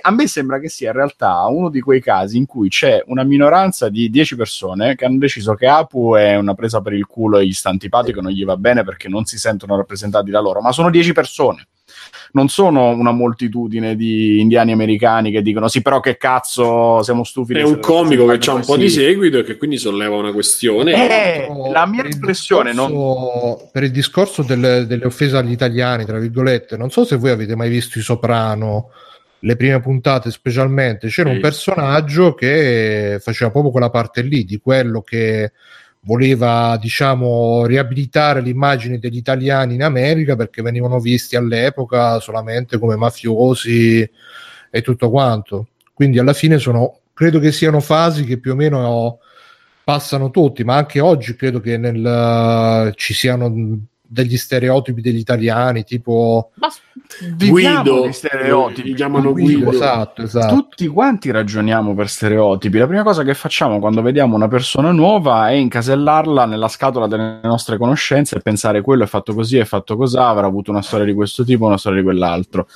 Eh, le, mh, I luoghi comuni nei Simpson sono sempre stati utilizzati appunto a scopo satirico, tant'è che poi sono copiosi gli esempi che potremmo fare, li avete già fatti, è inutile stare a ripeterli, tanto i Simpson sono famosi, li conosciamo tutti. Eh, però appunto se già dai commenti alla notizia il parere che poi primeggiava era quello del- della sorpresa e non dell'indignazione, secondo me è sintomo del fatto che non è un problema così sentito o un problema da social justice warriors o da first world problems, è proprio che è una cagata prendersela con eh, l'APU che non è nemmeno uno dei più stereotipati alla fine se vogliamo andare No. a vedere da questo senso e è, è- è- è il- lo sfogo di pochi che l'hanno preso in antipatia Ma lo, lo sai poi cosa, Ale? Gli vogliono bene a Apu al tutti gli autori perché comunque se, ve- se vedi solo la puntata in cui lui si dichiara è è di che quelli- è canta, gli canta più- Your Song cioè una cosa io piango tutte le volte cioè, è uno un dei perso- personaggi che è stato esplorato più a fondo infatti nella sì serie. ma con le, le difficoltà che magari ci può, ci può stare perché i matrimoni tra cassa cioè non prendiamoci in giro era così e in alcuni momenti ecco, io ho dei clienti che sono sposati così e gente del 2018 E- è una cosa che, che esiste poi, però, tol- togliendo tutto questo, c'è i paragoni che non sono in grado, quello che vuoi, ma ha semplicemente da, da utente, da chi l'ha visto, da spettatore, l'ho visti, ne avrò viste boh, 16 serie, le sue memorie, eccetera. Apu lo, lo voglio, lo vogliono, gli vogliono bene, cioè gli fanno fare cose belle, divertenti, belle, cose divertenti, è simpatico, cioè non è caratterizzato C'è- in c'è maniera... da dire, come stavi accennando prima, c'è da dire che non sappiamo, perché né io né te li seguiamo più, cosa abbiano fatto negli ultimi, penso, dieci anni i Simpson, Non perché abbiamo fatto io... niente di, di- Di di più, diverso, eh, sì. Mh, probabile, Al massimo però è vero che qualcosa di meno. Eh, ragazzi, ma se ancora Sì. vanno in onda, comunque la gente li starà guardando adesso. Magari Tra non-. Sì, sì, sì, no, ma infatti eh, voglio anche puntualizzare questo. Io non sto più seguendo i Simpson perché da dopo, che ne so, la ventesima stagione mi erano calati tanto, hanno iniziato a non farmi più ridere, eccetera, e mi sono disinnamorato. Poi, vabbè, il doppiaggio italiano ha perso man mano le voci con i morti, con, eh, e questo ha finito di, di- di farmi passare la magia, onestamente. Per quanto io adori tantissimo gli originali, eccetera, eccetera. Eh, però appunto c'è da dire che io baso il mio giudizio sui Simpson su quelle che erano più o meno le prime 20 stagioni. Le ultime non le ho più seguite. Però appunto non si Allora, può certo dire che 21, 20 stagioni, eh. cioè 20 anni in vent'anni, siamo arrivati a 30, Bru. Cioè, in vent'anni Ah, sì? comunque hanno. Eh sì, siamo a 30 stagioni, sono 30 Sì, anni che vanno 29, avanti, lo leggevo prima. Cioè, c'è da dire che ne hanno fatte di cotte e di crude e non certo in senso negativo, anzi, cioè, allora se dobbiamo parlare di stereotipi e tutto quanto, basta pensare a una puntata classica come quella del gay, eh, che appunto era proprio il personaggio gay, era caratterizzato così perché serviva solo per instillare in Homer il dubbio che Bart potesse essere omosessuale, e poi de- devono portarlo a sparare a un cervo perché così sarebbe come sparare a un bell'uomo, capito? E poi, e però poi dopo ricordate. mi ricordo che diventano tutti appassionati di sto gay perché e lui è Homer Rosica, mi Ah, perché, perché puntata, tutto, no? il senso de- sì, tutto il senso della puntata è che tutta la famiglia lo prende in simpatia, avendo ben capito palesemente che è un, perso- che- che è un- un signore omosessuale. E Homer è quello che quando lo realizza lo prende male perché lui è lo stere- Homer è lo stereotipo dell'americano medio e eh, Casso, eh, Casso come timorato di Dio, capito che queste cose oddio, eh, che schifo, e poi farà diventare gay mio figlio, no, no, non deve frequentarlo. E poi dopo tutto il casino che combina, quando è, eh, mo non mi ricordo il nome di sto cazzo di gay, quando è lui poi a salvarlo da una situazione di pericolo perché sono circondati dalle renne impazzite, no? E gli porta contro Babbo Natale meccanico per spaventarle e salvarli. E Homer capisce che stava facendo una cazzata, grazie signor gay, gli fa proprio così, non sto esagerando. E- è un'esagerazione, in quel caso appunto assolutamente positiva per raccontare una cosa su quella che era, soprattutto negli anni 90, ancora di più una minoranza, cioè le persone omosessuali che potevano essere viste in questo modo, che ancora oggi sono a volte viste in questo modo, e che Homer rappresenta noi come persona media che non si è mai posta il problema, non ci ha mai avuto a che fare e eh, si rabbonisce capendo che sono persone come noi, noi normali, per citare Cozzalone. No, appunto, io quello che, che volevo dire è questo, nel senso che eh, se fossero rappresentati in maniera negativa a causa della loro etnia, delle loro abitudini, lo potrei anche capire l'indignazione. A parte, a prescindere dal fatto, poi partiamo ancora, ancora prima. Io non ho problemi se lo tolgono, se non lo tolgono. A me dispiace, cioè, tolto poi il, il il commento eh, che stiamo facendo adesso, a me da spettatore dispiace. Tu dici, ma non li vedi più? Vabbè, nel ca- so che non ci sta, che è stato tolto per una protesta di questo genere, a me dispiace, onestamente. Però, mh, tolto, tolto questo, eh, a- andando a commentare, non- mh, mentre in altre, in altre cose, in altri ambiti posso capire, in questo non riesco molto a capirlo perché Apu è sempre quello da vent'anni a sta parte. Non è che loro negli anni l'hanno fatto, gli hanno fatto fare cose brutte, anzi, gli hanno fatto cose belle. È uno dei vin- non dico dei vincenti, però è uno è uno un personaggio positivo. Beh, in qualche modo è un vincente Abu perché parte che si fa il culo 72 ore di seguito. Sì, di però poi dopo quando c'è colibrì, 11 poi- bambini, Eh, però anche lì te lo racconta. C'ha la come crisi uno fa il la tradisce. Sì. Ra- ragazzi, è l'unico che ha vissuto il sogno americano è lì dentro. Cioè, Sì, tra l'altro. Che da zero ha tirato sull'attività, cioè cosa, quando tutti gli altri, a parte il signor Barnes, sono fondamentalmente dei mezzi falliti, perché Sì. così sui Simpson. Cioè, anche da questo punto di vista, come si fa a prendersela con Apu come stereotipo negativo se non perché ci vuoi vedere del marcio a tutti i costi? Ma no, più che altro se la prendono perché guardate, io sentendovi parlare ho cambiato idea, dispiace anche a me se ne va Apu, perché alla fine è un personaggio, come dite voi, bonario e tutto quanto, quindi vaffanculo. Il problema in questi casi è sempre che si... È come disse Rod eh, secoli fa ormai, che è proprio l'abitudine americana che ormai abbiamo importato anche da noi, che in qualsiasi discussione prendi due gruppi, li separi e li fai scannare a morte senza dialogo e senza niente. E, e questo poi l'altra cosa che mi piacerebbe, cioè, a prescindere dal fatto che, ripeto, per me se, ci- se c'è un'idea generale di farlo, facciamolo, fatelo, non è un problema, non stiamo parlando di cambiare una legge, abrogare una legge, insomma. Eh, ecco, per esempio, su- su- sull'aborto, se la gente si cominciasse a preoccupare come si preoccupa di Apu, Eh. io sarei più contento. Però, tolto questo, ehm, bisogna pure vedere che ragioni ti dà l'altra, l'altra, l'altra parte, no? Perché comunque se a me mi dà ragione, mi dici Ma l'altra questo, questo mi parte- piace, io la, la riesco pure magari a capire, a far mia, posso pure, non dico cedere, però posso pure... L'altra parte, eh, se non mi ricordo male, le ragioni erano che come indiano in America tutti quanti dicono oh, hai visto Che Apple, hai visto state Apple." dicendo? No, è fake news, fake news, non, sm- non tolgono nessuno. Eh, no, l'avevamo già detto. Biggio. L'avete già detto. Eh, io Eh, sono sì. arrivato adesso. Che cazzo stai Eh, dicendo io sono solo? appena Non sei un arrivato. cazzo, ti metti a parlare. Devi fatti i capelli. Sì, mi sono tirato i Dai, capelli. di la battuta, la. Biggio, di la battuta. Eh, a webcam non sta. Eh, Vabbè, un attimo ragazzi, che sono in comunque- desabillé ancora. Eh, bravo, abbigliati allora. C'è Gogol che dice ragazzi altri argomenti non ce ne sono che vi state bloccando ma no, e noi in realtà aspettavamo il principino qua che è arrivato finalmente così possiamo parlare di Red Dead Redemption 2 Eh, questo Oh, sì. Oh. che, Che non se ne è sentito parlare mai sti giorni, eh. Non Eh, so se... no. Il mio Facebook proprio parlavano solo dei meme di Salvini e di Apu. No, comunque per concludere dicevo l'importante ragazzi è che in queste situazioni si cerchi sempre, come diceva Simone, di capire le ragioni della parte opposta e di venire, cercare di venire un po' incontro ragazzi, perché sennò poi per ogni cosa appunto si va a finire, ah ma il nazismo, le foibe e sempre tutte queste cose qua, perché si, si prendono le persone, due schieramenti, pa, pa, prendete le armi e sparatevi. E niente, quindi dicevamo, dopo lo psicodramma di Apu, che abbiamo, come vedete, Free Playing ha risolto. C'è quello di. Aku. Ah, no. No, quello di Aku sì, più o meno, nel senso che ah, lui è molto intervenuto su questo argomento, anche con messaggi che secondo me sono abbastanza azzeccati, ma poi uno l'ho anche, Condivido.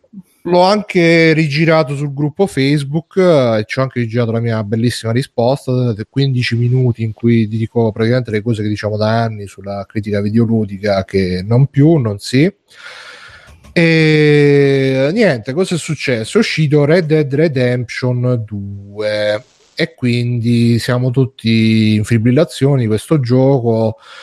E mh, c'è stato, vabbè, mh, così come ve lo dico come nota a margine, perché alla fine poi è una cazzata. C'è stato un po' di psicodrama perché eh, Rockstar eh, non, ha, non ha consegnato a tutti quanti il gioco abbastanza in anticipo e, e quindi alcuni non hanno potuto far uscire la recensione al day one. Tra questi Game Time c'è stato Roberto Buffa di Game Time che saluto ovviamente con grande affetto che ha scritto eh ma eh, così non ci fanno lavorare perché noi perché gli altri dicono sempre di sì e gli danno il trattamento di favore noi invece siamo più onesti poi l'ha anche cancellato sto messaggio quindi c'è stato un po' di dicono dice videogiochi e sofà dovete cambiare sottotitolo che sottotitolo? Boh.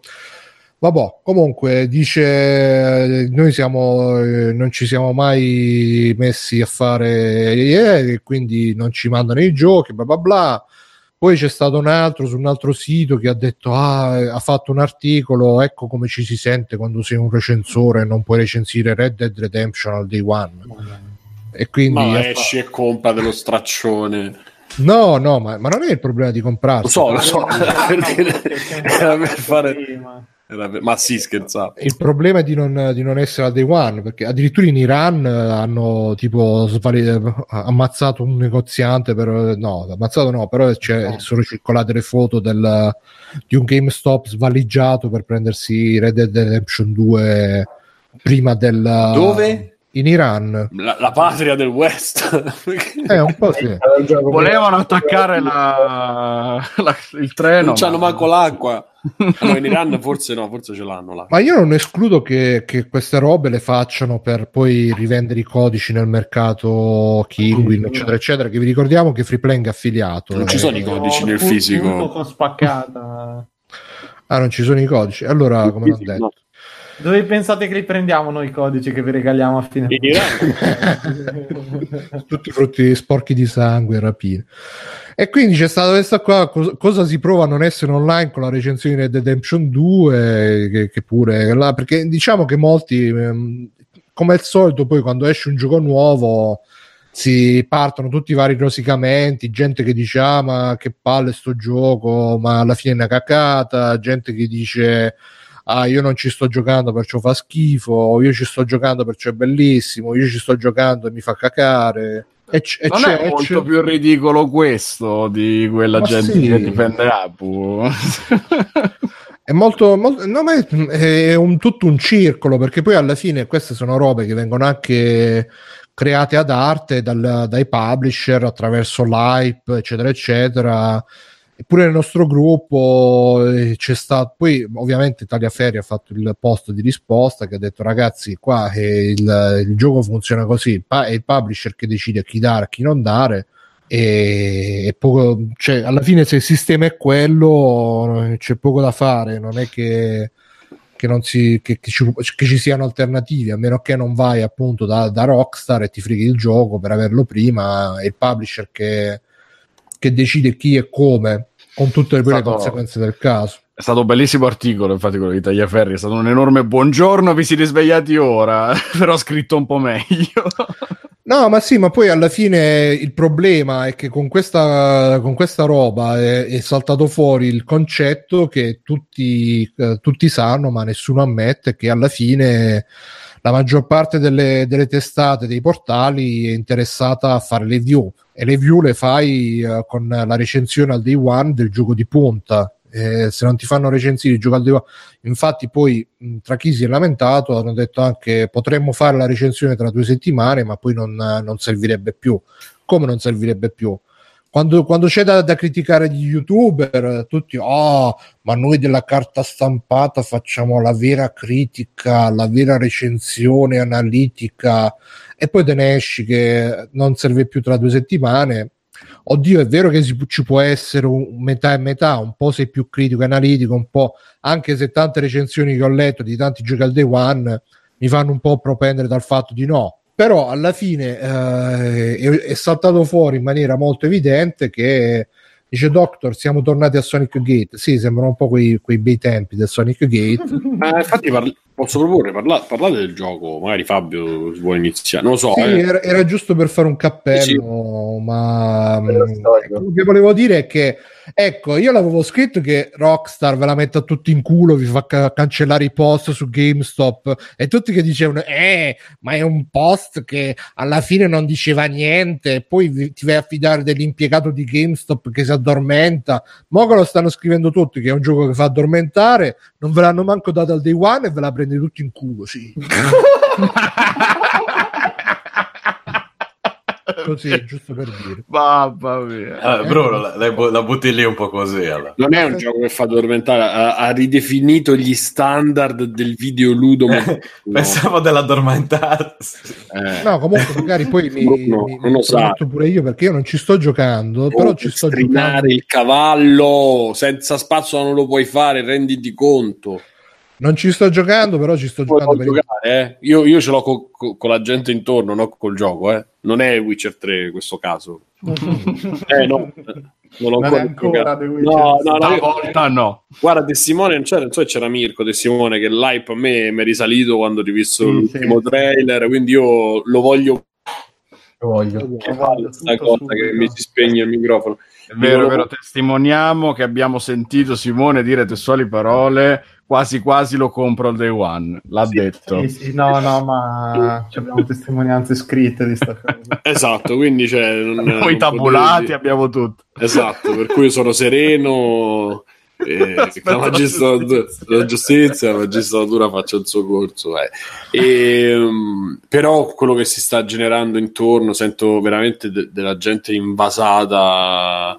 Eh, ma vedrai perché poi adesso lo stanno, eh, stanno facendo la strategia del rilascio a scaglioni, che tra un mese arriverà l'online e sarà di Vabbè, nuovo, ma quello- "Oh, quando, quando ho incontrato un altro personaggio online mi sono quello è un altro- quello è un altro. di Sergio Leone che, che incontrava un altro stato. Oh, io qua faccio, la, cazzo, la- faccio la mia previsione, se va come GTA 5 l'online non lo so se arriva fra un mese. Però, però siccome noi allora facciamo parlare uno che non si fa prendere queste cose, vai Fabio, dici del gioco. sì infatti Fabio dici un po' Allora, vado. vai vai Vai. Ok, pronti col dito da mettere in culo? vai, vai, vai. Aspetta che lubrifico. Preparo il gel. Ah, a posto. Allora, dai, no, seriamente. Allora, eh, Come butta super entusiasmo, Fabio? super premessa, vi- visti i discorsi che si facevano la volta scorsa, Ah, no, scusa. che faceva pure, che faceva pure Mirko. I tempi sono proprio quelli di un gioco Rockstar, però proprio portati all'estremo, quindi eh, c'è proprio una narrazione molto lenta, cioè dei tempi biblici proprio eh, che si capiscono già dall'introduzione perché tipo il tutorial dura una roba tipo tre ore, una roba del genere, proprio esagerato. Eh, giustificati dal fatto che effettivamente hanno aggiunto una marea di, di mh, strutture e di comandi che, che, veramente passano dallo strigliare il cavallo a oliare l'arma a boh, fare la manu- manutenzione de- del fucile, qualsiasi roba puoi fare. E quindi hanno spostato un po' l'asticella verso eh, la simulazione, tra virgolette, eh, e quindi scusa, effettivamente... scusa, scusa Fabio, ma simulazione di cosa? Mm, mm, sni. Eh, simulazione tra Simulazione di cowboy. nel Ok. senso che, che ha dei comportamenti che magari in sé sono anche inutili, ma ehm, ti fanno entrare più nell'ottica del gioco di ruolo, pure questo tra virgolette, perché tutti quanti stanno dicendo è, è- in realtà è un gioco di ruolo, no, in realtà è un gioco d'azione. Eh, o meglio, il ruolo del gioco di ruolo viene fuori non dalla parte matematica, quindi da- dai tiri di dato, dado, dalle statistiche, che Dall'interpretazione, eh. Esatto, praticamente non ci stanno, ma da non so, la scelta di camminare quando scendi da cavallo piuttosto che correre come fai negli altri giochi da un NPC all'altro per prendere la missione, consegna la missione, eh, dai l'oggetto, questo e quell'altro. Eh, è un gioco che ti spinge molto a fare piccoli gesti inutili semplicemente per, eh, boh, per estetica, per voglia di simulare un cowboy, ecco. Ehm, E, e in più c'è anche il fatto de- della narrazione come proprio mole di quantità di roba che succede, che si dicono, eh, che quello è un marchio di fabbrica Rockstar, e qui eh, c'ha anche quella dei tempi super dilatati, eh, molto pacata, molto, molto western, quindi non poteva essere altrimenti. Per esempio c'è l'inizio che è una grande citazione a Dateful Eight e al grande silenzio. Citazione tra virgolette, tra l'altro. Hanno copiato paro paro, mamma. eh beh, sì, sì, sì, sì, sì. Vabbè, ma comunque anche l'idea del fatto che tu sei la banda e loro sono comunque il gruppo, c'è, c'è tanta sta cosa di tarantiniana, anche nel linguaggio, no? Cioè, non Che è... però Tarantino ha preso da Leone, ha Eh, preso... Infatti ho detto che poi c'è anche il grande silenzio dei Corbucci, tutta quella parte sulla neve è quella. E, mm, appunto, quindi vi dicevo, è una sorta di simulazione fatta di microgesti, dettagli che creano questo mondo così compatto. Per esempio, non ci sono nessun tipo di caricamenti. Io non mi ricordo se c'era già in GTA 5 questa cosa. No, c'erano, mi sembra, i caricamenti. in Qui proprio C'era l'hanno. un caricamento lunghissimo all'inizio e caricavano il passaggio da un personaggio all'altro sia Sì. su All Gen sia su PS4, però era sopportabile, dovevi aspettare un Ma po' di più solo all'inizio. il- se non mi sbaglio, il fast travel non era mascherato con la zoomata che tipo Google Earth partivi dal cielo. Quando cambiavi i Su personaggi. GTA 5 sì. Sì, quando Non mi ricordo, però, qua su GTA 5, quando prendevi una missione, veniva. c'era lo stacco, no? Cioè, c'era lo stacco inizio del filmato oppure era fluida come cosa? No, Perché mi sembra proprio che la chiacchierava e partiva direttamente. Ok, no, allora Mi sembra che poter dire una cazzata perché ormai è passato. No, l'unico stacco c'era quando si passava da un personaggio all'altro della mappa e Eh. Quindi... Pure qua hanno tenuto sta cosa. Quindi quando inizi una missione, tu ti avvicini camminando, i due cominciano a parlare dei cazzi loro e poi inizia la missione. Quindi è molto naturale come, come cosa. Anche in questo si tiene una specie di, di flusso. Anche il finale della missione, non puoi scegliere se seguirli all'accampamento oppure andartene per i fatti tuoi. Eh, è molto molto fluida come cosa. Ehm, però ecco, ci sono questi tempi molto lunghi, eh, anche di spostamento. Io mi ricordo Mirko si lamentava degli spostamenti del primo Red Dead Redemption, qua eh, forse sono ancora più, più lunghi. È vero che eh, da- graficamente è meraviglioso, quindi mm, ti, ti riempi gli occhi di meraviglia ogni volta che vai in giro. Io comunque ho la chat piena di gente che mi dice Madonna il carretto, il carretto, cioè c'è, c'è la gente proprio ormai ossessionata da sto carretto. C'è l'uomo che grida gelati? Che carretto? Eh, il carretto all'inizio, quello che perde la ruota, che ho visto pure io, la diretta, 5 minuti. 5 minuti. 5 minuti. Tra l'altro, ragazzi, potrei fare. Ho, continuare- im- ho imparato il giapponese in quei 5 minuti. Non so, Che dici, Simo? non so da te, eh, Fabio, ma qui potrei continuare la diretta tipo tra una, in una zattera. Qua ancora no. Eh, sono partiti i suoni della natura, mancano le balene. No, mi sa che presto arriverà. Mamma mia. Eh, però eccomi, hanno messo una cosa ottima da questo punto di vista, che io vorrei assolutamente nel prossimo GTA, cioè una- un tasto in cui lui va da solo.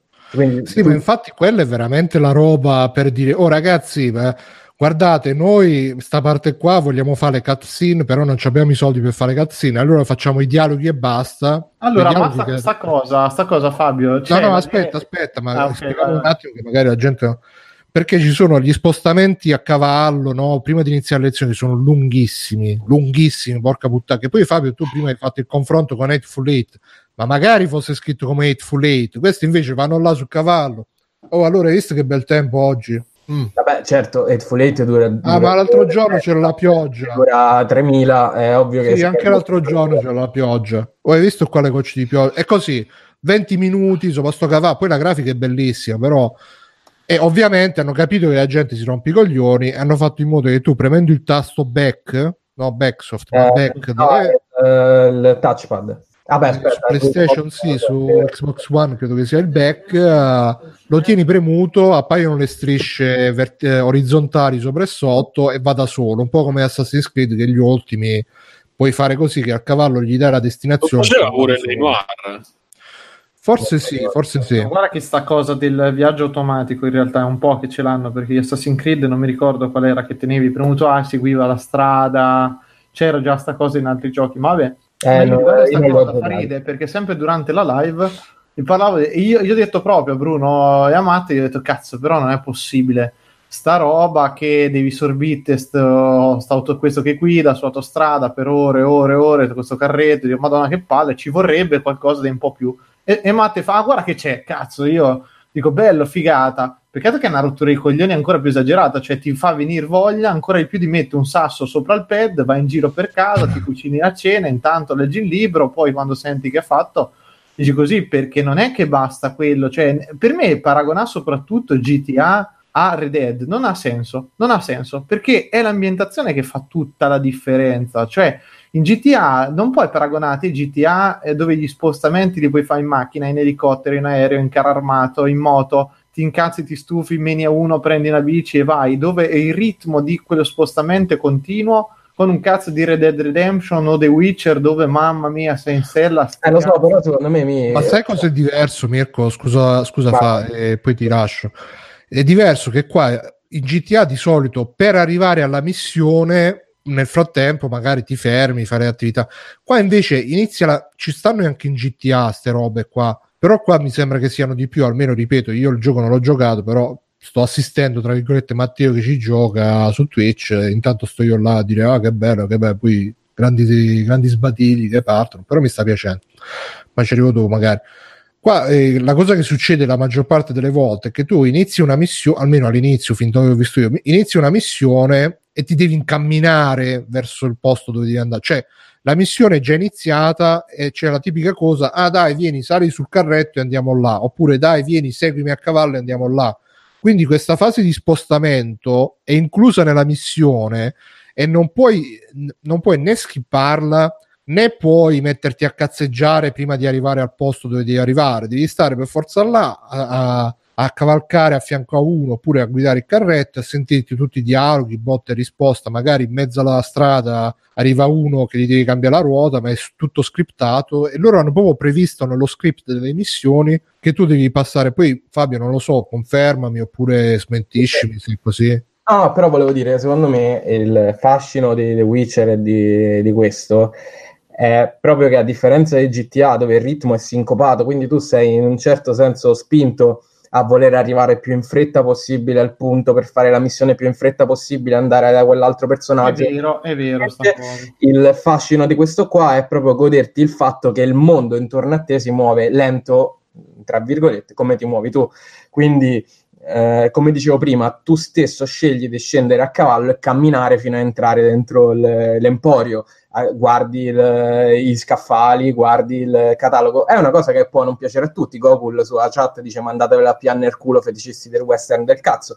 Però non è che c'è uno che c'hai Con il suo puntato solito bon ton, tra l'altro. c'hai uno col fucile puntato che ti ha detto compra Red Dead Redemption. Questo è chiaro che mh, ha un È uno pubblico. strumento speciale, Gokul, non ti... è chiaro che ha un pubblico di riferimento che è quello a cui piacciono i, i western classici e si Eh, a rivolge piace, è quello il fatto. A me piace eh, Fabio il western, però se devo guardarmi il documentario sulle montagne, sulle robe, eh, torniamo lì, mi guardo un film, una cosa.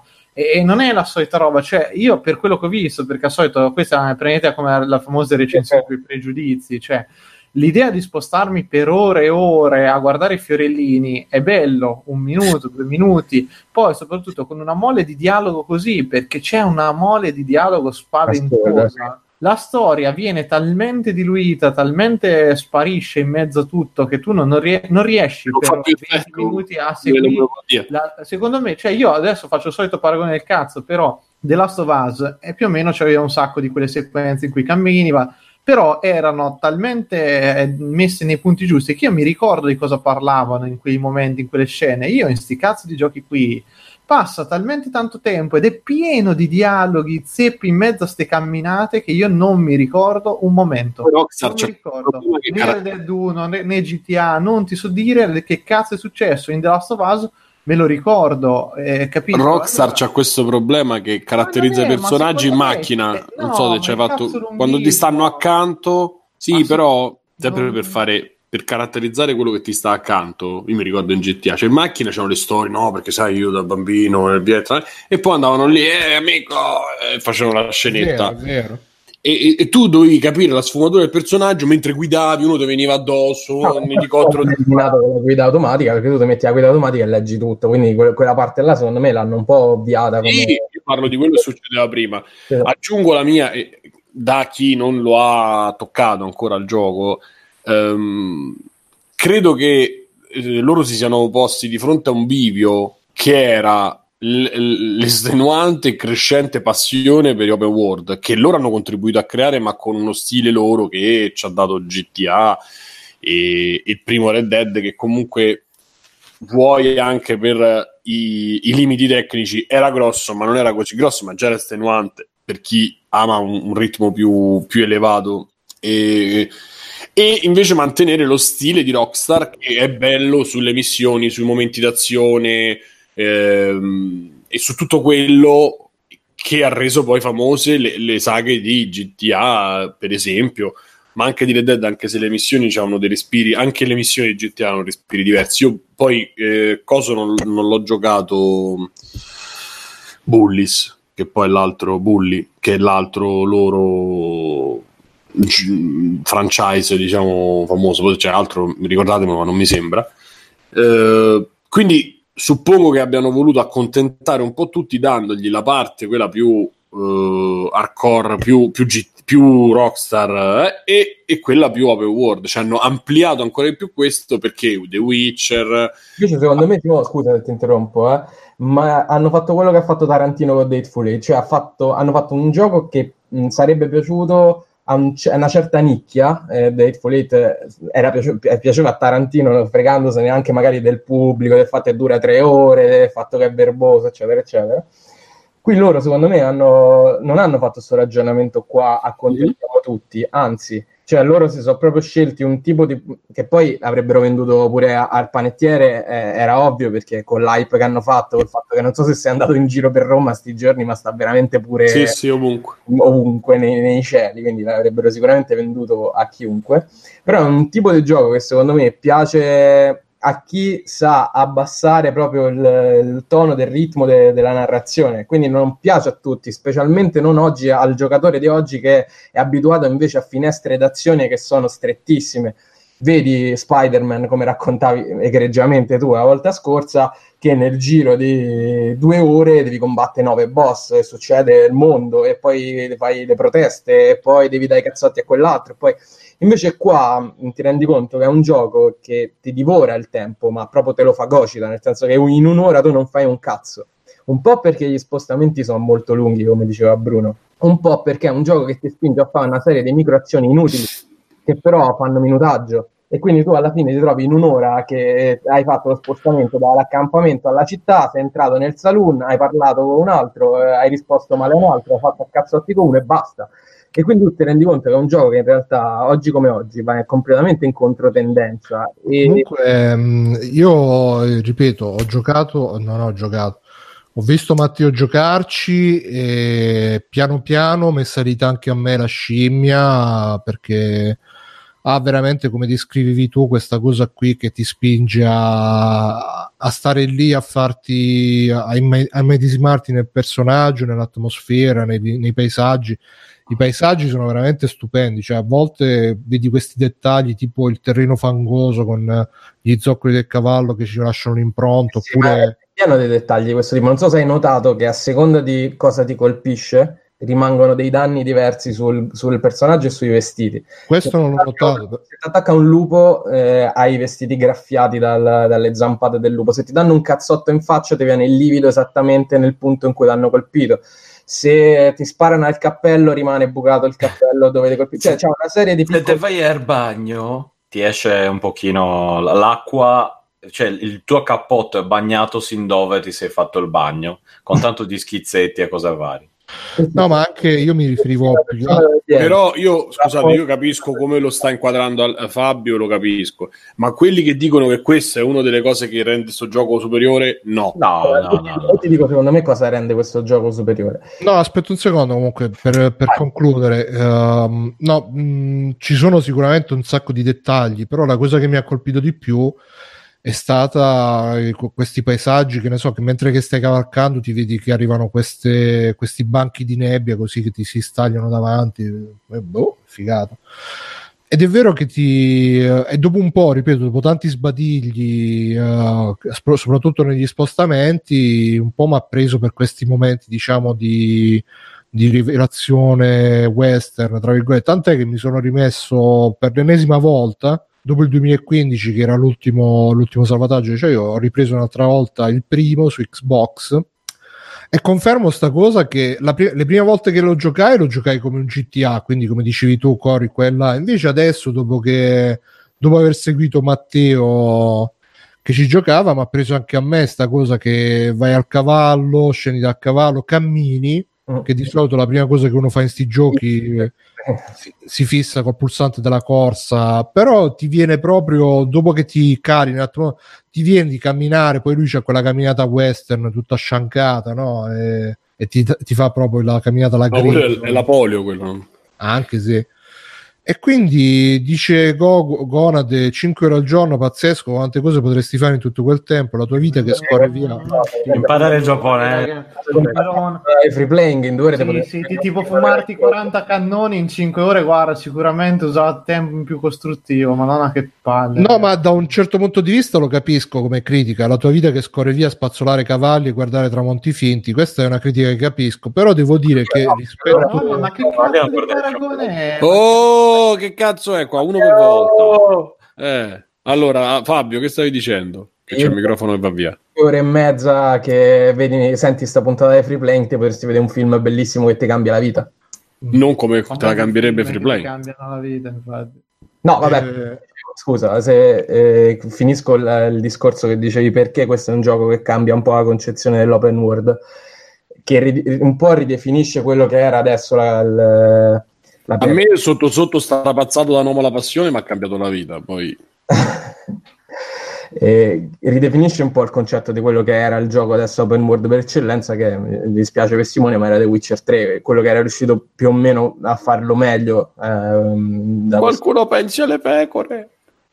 E, mh, questo secondo me lo fa eh, ancora meglio perché a livello proprio di percezione dei, mh, delle aree urbane, di interazioni con i personaggi, del modo in cui si ricordano di te, eh, per esempio tu puoi interagire con qualsiasi, qualsiasi personaggio che fa parte della città, qualsiasi da- dal fabbro a che cazzo ne so, quello che sta per stato ubriacone e puoi parlarci e interagirci in diversi modi, cioè puoi minacciarlo, salutarlo, rapinarlo, puoi provocare, eh, lui si ricorda che ne so che hai fatto a cazzotti la sera prima nel saloon e quindi ti dice la prossima volta abbi un po' più di rispetto e tu a a questo suo modo di, di porsi con te gli puoi rispondere in modo amichevole oppure gli puoi sbroccare dargli un cazzotto cioè capito? C'è una um, interazione che in The Witcher 3 secondo me mancava totalmente perché le aree urbane erano queste quattro case queste dieci persone che difficilmente tu eh, potevi interagirci a meno che non ti dovevano dare la questa secondaria. Qua non c'è sta cosa, mm, sono tutti potenziali eh, attori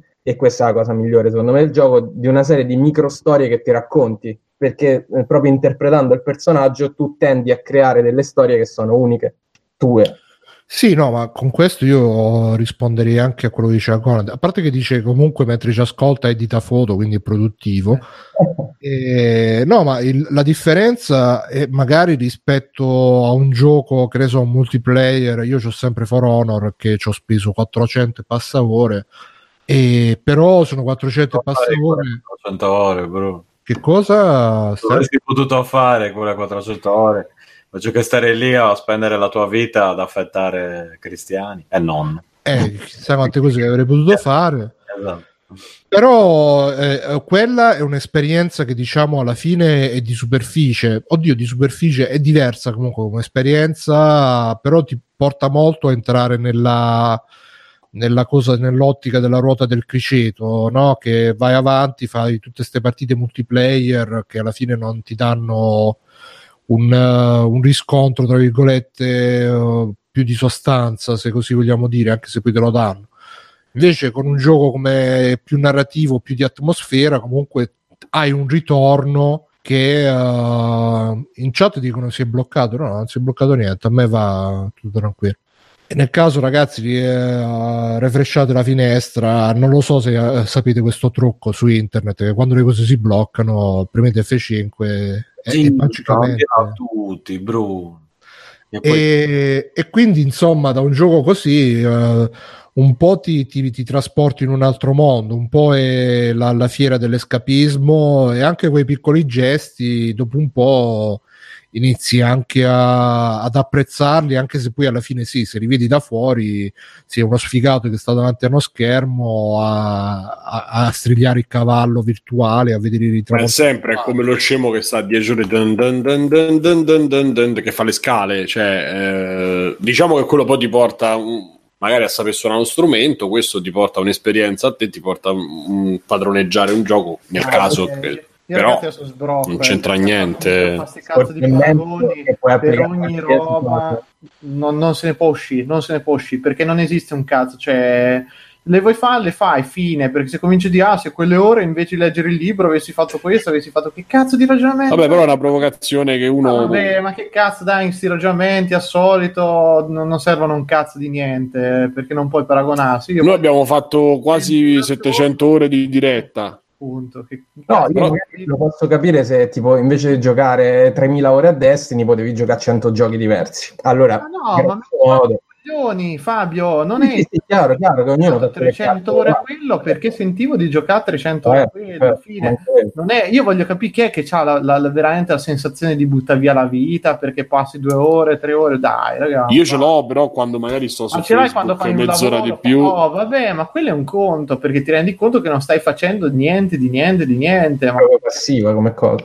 Ma se un gioco c'hai voglia di giocarci e tutto, segno che qualcosa ti dà. Ma poi alla fine, se tu ci giochi, io dico sempre questa cosa perché magari sono un concetto stupido, però magari ho lavorato otto ore, ho pagato le bollette, ho cucinato, ho lavato, ho messo la lavatrice. Se io tre ore poi me le, me le perdo lì, che problema faccio male a è? nessuno. Se Eh, io faccio appunto. 12 ore davanti al gioco, al lavoro lo vado domani, eh, faccio tardi, eh, quella è una cazzata, ma che sia il lavoro, che, che sia il videogioco, che siano le pugnette, che siano le canne, qualsiasi cosa sia, o imparare uno strumento. Se io nel frattempo la mia vita va a rotoli, eh, magari Sì, anche no. Stai a strimpellare con la chitarra. Eh, eh, quello è, è sempre è è una cosa personale di priorità di come impe- in- impegnare il tempo. E ci sta, è vero pure che uno si dovrebbe sforzare certe volte di fare cose magari un po' più attive. Mi prendete per il culo, leggere un libro, vedere un film, fare una cosa. Un libro Ma torniamo lì, Simo, ma leggere un libro di merda non è che ti ha Ci- arricchito, non ti ha dato niente. Ma ti ha arricchito lo stesso in Ma qualche maniera come giocare un gioco di merda. Ma è Mm, uguale, ma non ti ha arricchito, però hai passato del tempo, sei stato bene fine la faccenda. Cioè, Eh, secondo me questo discorso della qualità di una cosa rispetto all'altra è una stronzata. No, no, io parlo proprio della qualità del tempo della vita propria. Non... Ma la qualità del tempo non la misuri con gli hobby, cioè lo, lo misuri con altre cose, secondo me. L'hobby è una cosa che te fai nel riempitivo per riempire il tempo, poi ci sono hobby che ti danno qualcosina, che ti lasciano. Sì, quello che voglio dire, però ci dovrebbe essere la premessa che tu, cioè, sempre secondo il mio modo di vedere le cose, che tu ti, ti sei dedicato all'hobby, ma nel frattempo hai fatto anche una cosa, un'altra cosa che ti può interessare, ma che ti può dare arricchire in qualche maniera di Guarda, più. io vi, vi- vi consiglio, visto che qua siete tutti ignoranti, no- non mi riferisco a voi che siete nell'hangout, né proprio podcast, ma a quelli che ci seguono, che hanno tanto da dire, visto che siete tutti ignoranti di merda, che non sapete l'inglese, qualsiasi gioco giocatevelo in inglese, così come minimo vi imparate l'inglese e non venite a rompere i coglioni. Oh, E, e vai, Biggio, Pam, dici pure tu. Dici pure No. su Redemption. le mie avventure prima dell'installazione? Sì, sì, volevamo sapere. Eh, sì, vogliamo prego. sapere tutta la tua storia perché Cercherò di essere breve e circoinciso. Eh, allora, io sono, so- sono, sono andato... un ebreo basso. Come? Un ebreo basso qui. Sono un ebreo molto basso, sì, anche sardo. Sono andato il giorno prima a cercare il gioco qua e là e ho detto, vabbè, non è ancora uscito, qui il, dopo il day one viene abbastanza rispettato. E vabbè. Allora finisco di lavorare, eh, torno a casa, sono trafelato, avviso anche mia madre, guarda, guarda che torno dopo che vado a vedere il gioco. Eh, specifico che, che appunto... La mia- povera mamma. Esatto, è venuta a trovarmi dopo tanto tempo. e- tu l'hai accannata per Red Dead Redemption. Ah, ma io devo giocare a Red Dead Redemption. Ah, Stefano, sono dieci ore che aspetti in stazione. Ah, aspetta che c'è il gioco. Ah. Aspetta che sto facendo- È andato a cavallo a prenderla. Esatto, faccio questo giro sul carretto e arrivo a 5 ore dopo ancora. Eh, no, no, lei era, lei era già a casa, era tutto a posto, quindi non... ho detto guarda che arrivo un po' più tardi da lavoro perché vado a prendere il gioco. Allora vado lì, prendo il gioco, nota bene, qua costa tipo, boh, l'ho pagato 70-80 franchi, cioè, cioè, è un rincaro inutile, così, senza motivo, però vabbè, così per tutti i giochi. Allora, torno a casa dopo aver speso la cosa. Allora, adesso lo installo, poi usciamo, eh. Guarda, lo installo. Allora esco, installo il primo disco, eh, installo il secondo, eh. Usciamo, facciamo la spesa, tutte le vere cose. E prima di cena dico, oh dai, vieni, vieni a vedere sto gioco, guarda qua, iniziamo, parte la, la- un po' di presentazione, parte il gioco, tutto verde. Si vede, eh, impazzisce lo schermo, diventa tutto verde. Impazzisco anche io e divento verde, come uno. chiaramente. E dico, ma porca puttana! Insomma, inizio a imprecare e dico...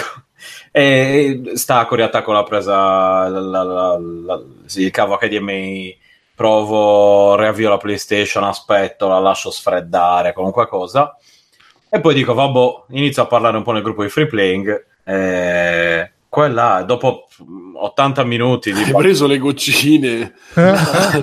Lì secondo me è stata l'inizio della fine, Biggio, ve lo racconto. Esatto. No, no, devo, devo dire che appunto poi dopo, eh, poi dopo mi, mi è stato anche utile, ma un utente mi è stato utile che, che è una persona seria tra l'altro, quindi nonostante sia Salutiamo, negro, ciao Filippo. dire la parola negro, eh, insomma, allora lo reinstallo del tutto, quindi sono passate altre due o tre ore, non mi ricordo, niente. Vado il giorno Del dopo. e anche del tutto inutilmente, specifichiamo. Sì, sì, sì, poi ovviamente inutilmente.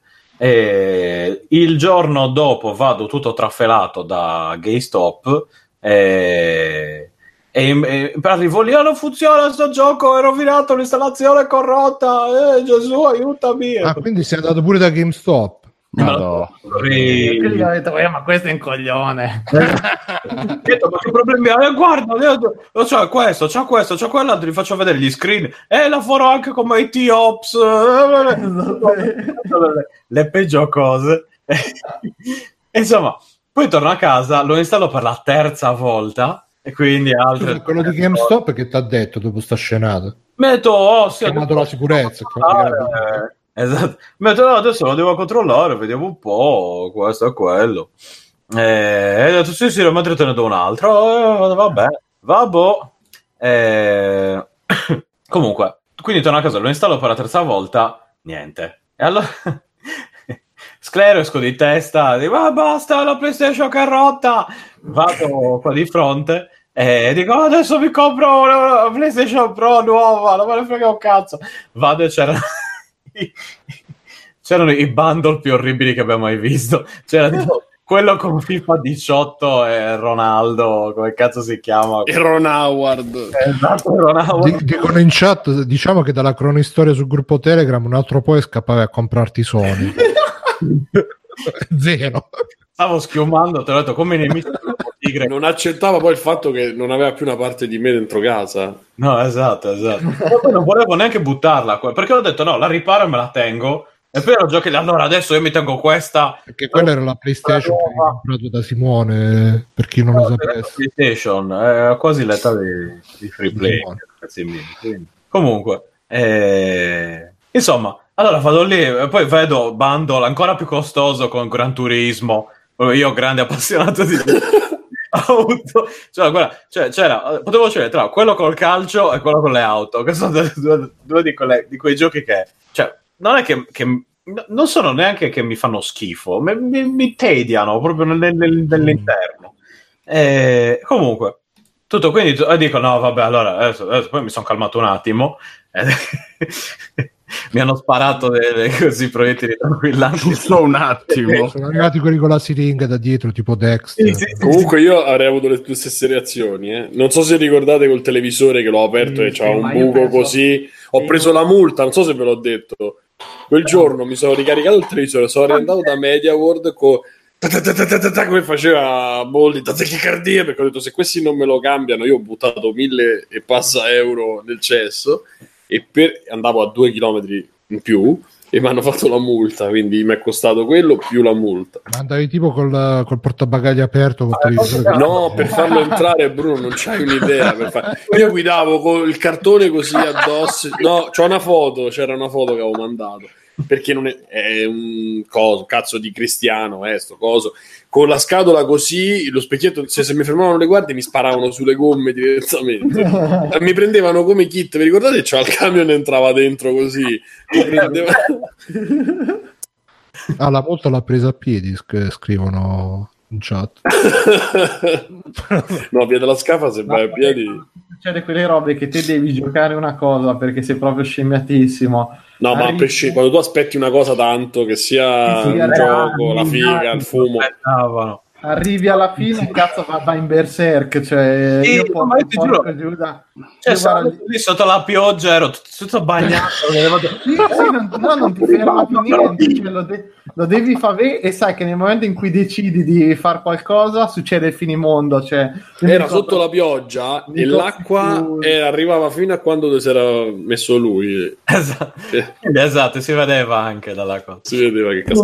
Eh, allora, sclero, poi dico, no, no, no, no, devo fare cagate, costavano tipo 500 franchi sti bundle, cioè... No, che poi quelle, quelle volte in cui proprio parti con l'acquisto compulsivo, compri la PlayStation nuova, sei proprio lì super infogliato, funziona, però c'è quel tarlo, però l'altra deve funzionare. cosa Esatto, fa? La esatto. riattacchi e funziona, quindi ti senti proprio il palo di fuoco di fare, la velocità incredibile nel culo, è una roba...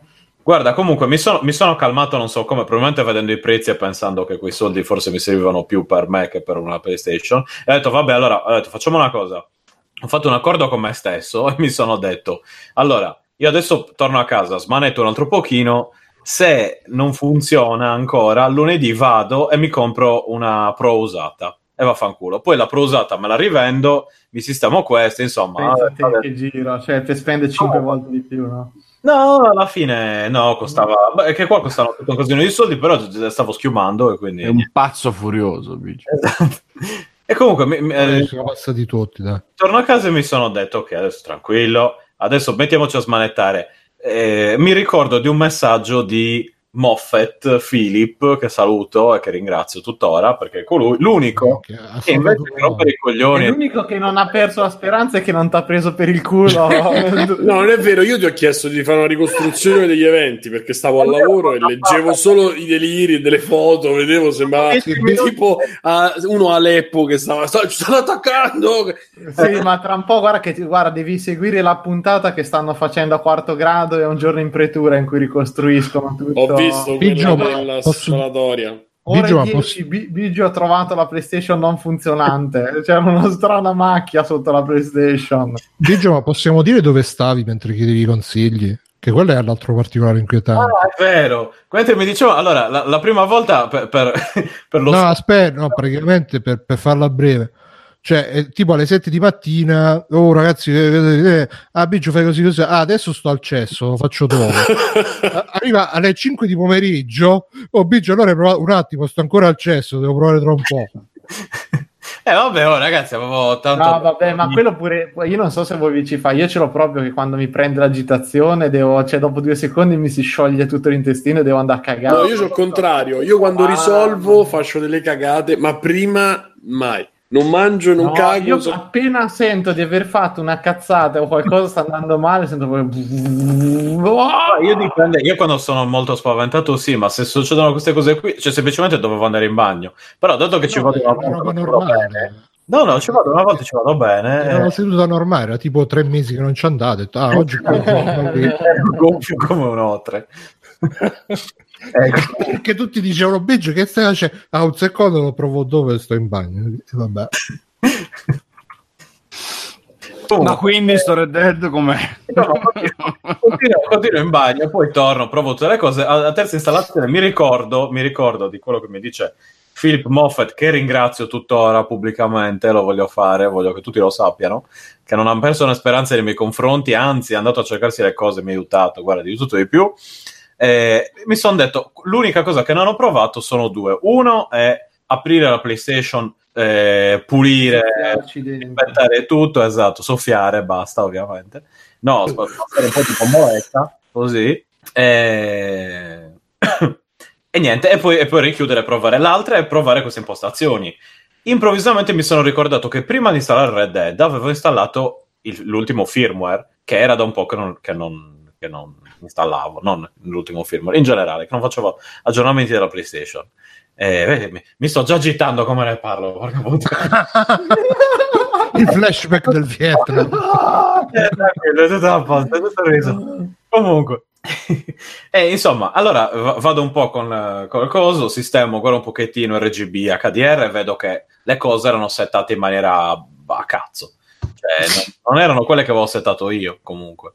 E allora, C'è stata una manina. Secondo me è stata Eh, esatto, è stata la manina. madre sicuramente che faceva la No, la manina della Sony che, che con il suo aggiornamento del firmware mi ha, mi ha probabilmente resettato, cambiato delle cose. Vado, avvio il gioco, funziona tutto alla perfezione. Mm. Quindi richiama tua madre, prendi l'aereo, falla tornare. No, vieni qua. ancora qui, ho detto, mamma, va, va, va, va, va, vi corri, corri. Lei è abituata a tutti i miei deliri ed ero così contento che, che le ho parlato delle palle di cavalli. Po- Povera No, signora. sto scherzando. Le ho detto, vedi, questo è simulato proprio bene. Pensa che i testicoli dei cavalli si restringono e si allargano in base alle condizioni la tua madre Maronna un'altra volta No, madre, come ho detto, ormai è, è abituata e ho capito ma Mi vede giocare quando- si preoccupa un po' di più Ma mia madre è uguale, eh. Esatto. È uguale. Eh, ha iniziato a vedermi col Nintendo. A... Quando, quando attaccai Wii mi ha trovato su- in piedi sul letto e facevo come giocassi a golf davvero. Simone, tutto a posto? Sì, perché? Per l'eccitazione di quel cazzo di giorno, che poi non sapete la storia, non so, beh, ricordate che non lo avevo trovato da nessuna parte, mi chiamano alle 8 di sera, vallo a prendere, che era uno che aveva disdetto, io con gli occhi a cuore, Zelda, dai, Wii, eh. E vabbè. Comunque, insomma, quindi inizio a giocarci e mi faccio due palle. No, non è vero. Eh, no, allora, eh, ritornando. Eh, no, mentre giocavi stavi dicendo eh, cazzo ma anche le mie palle stanno diventando grosse Comunque l'introduzione del parere di Biggio è stato il più lungo delle introduzioni di Red Dead Redemption 2, eh? Eh sì. Ma tu non hai mai riso, Fabio, però. Perché, perché in realtà era drammatica come situazione, non c'era niente da ridere. Io sentivo la musichina di, di 24 quando fa. Che cazzo, recuperatevelo 24 perché è bellissimo comunque, fino alla quinta, quarta. E poi, e poi, appunto, ero anche lì incasinatissimo con tutta questa roba qui. E inizio a giocare, non ho giocato tantissimo alla fine per il gioco. Più o meno sono abbastanza d'accordo con quello che ha detto Fabio. Io ho adorato il primo e lo attendevo. Infatti, attendevo sto secco, cioè per quello sono son così sclerato perché sono lì, che, quanti anni sono passati? Otto anni, sette anni, non mi ricordo. Eh, mi sa che è 2010, quindi quasi no. Eh, eh cazzeruola. Insomma, ho giocato un casino a quello, e quindi ho detto, ah, lo, lo voglio, lo voglio. E adesso c'è questo che effettivamente mi sembra un po' più lento del... Uh, del primo in generale, anche come inizio. Nel primo mi ricordo che ti coinvolgeva un pochino di più, era un po' più, pochino più ritmato da subito, però c'era anche la cosa, da un punto di vista positivo e da un'altra negativa, che eh, da un certo punto di vista ti, ti, ti permetteva, stando da solo, magari un'immersività maggiore mentre almeno per quanto mi riguarda, mentre invece con questa cosa qua che, che giri mh, spesso in gruppo, soprattutto all'inizio, sei più legato a come dire a, a, a, come se fosse una cosa più passiva, come appunto se ti guardi un film, uno spaghetti western e cose così. Quindi io l'ho trovato leggermente meno uh, coinvolgente nelle fasi iniziali. Eh. Io vi sto parlando proprio di, di una roba. Io no, purtroppo non ho giocato tantissimo. Quando potevo giocare, ho iniziato a guardarmi un po' di, di, di gioco. Guardarmi perché c'erano tutti i dialoghi, però io, amante di Kojima, figurati, questi sono. Questi non spiccicano una parola a confronto, cioè.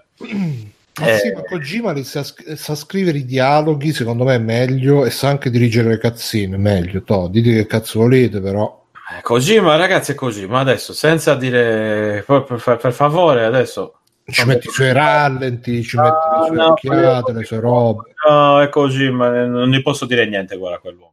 Comunque, eh, in questo caso qui, però, a un certo punto mi sono abbioccato su, sul divano, mi sono svegliato tutto rincriccato.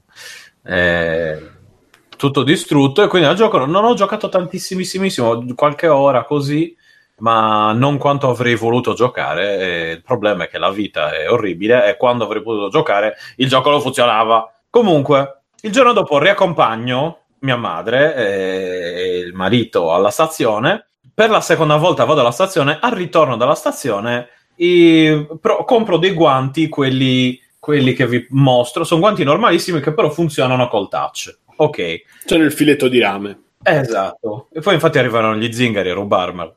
Eh, rubarmi, a rubarmi le mani. Insomma, molto tranquillamente vedo che no, non mi prendeva li, la, la, l'impronta digitale, chiaramente. Quindi allora metto il, il, PIN, però sbaglio il PIN, che era un altro a quanto pare, sì, eh, e mi dice, ehi, hai fatto già 10 tentativi, il cellulare è bloccato adesso, ciao! Allora, bene, eh, il cellulare era bloccato, non avevo tempo di tornare la terza volta alla stazione.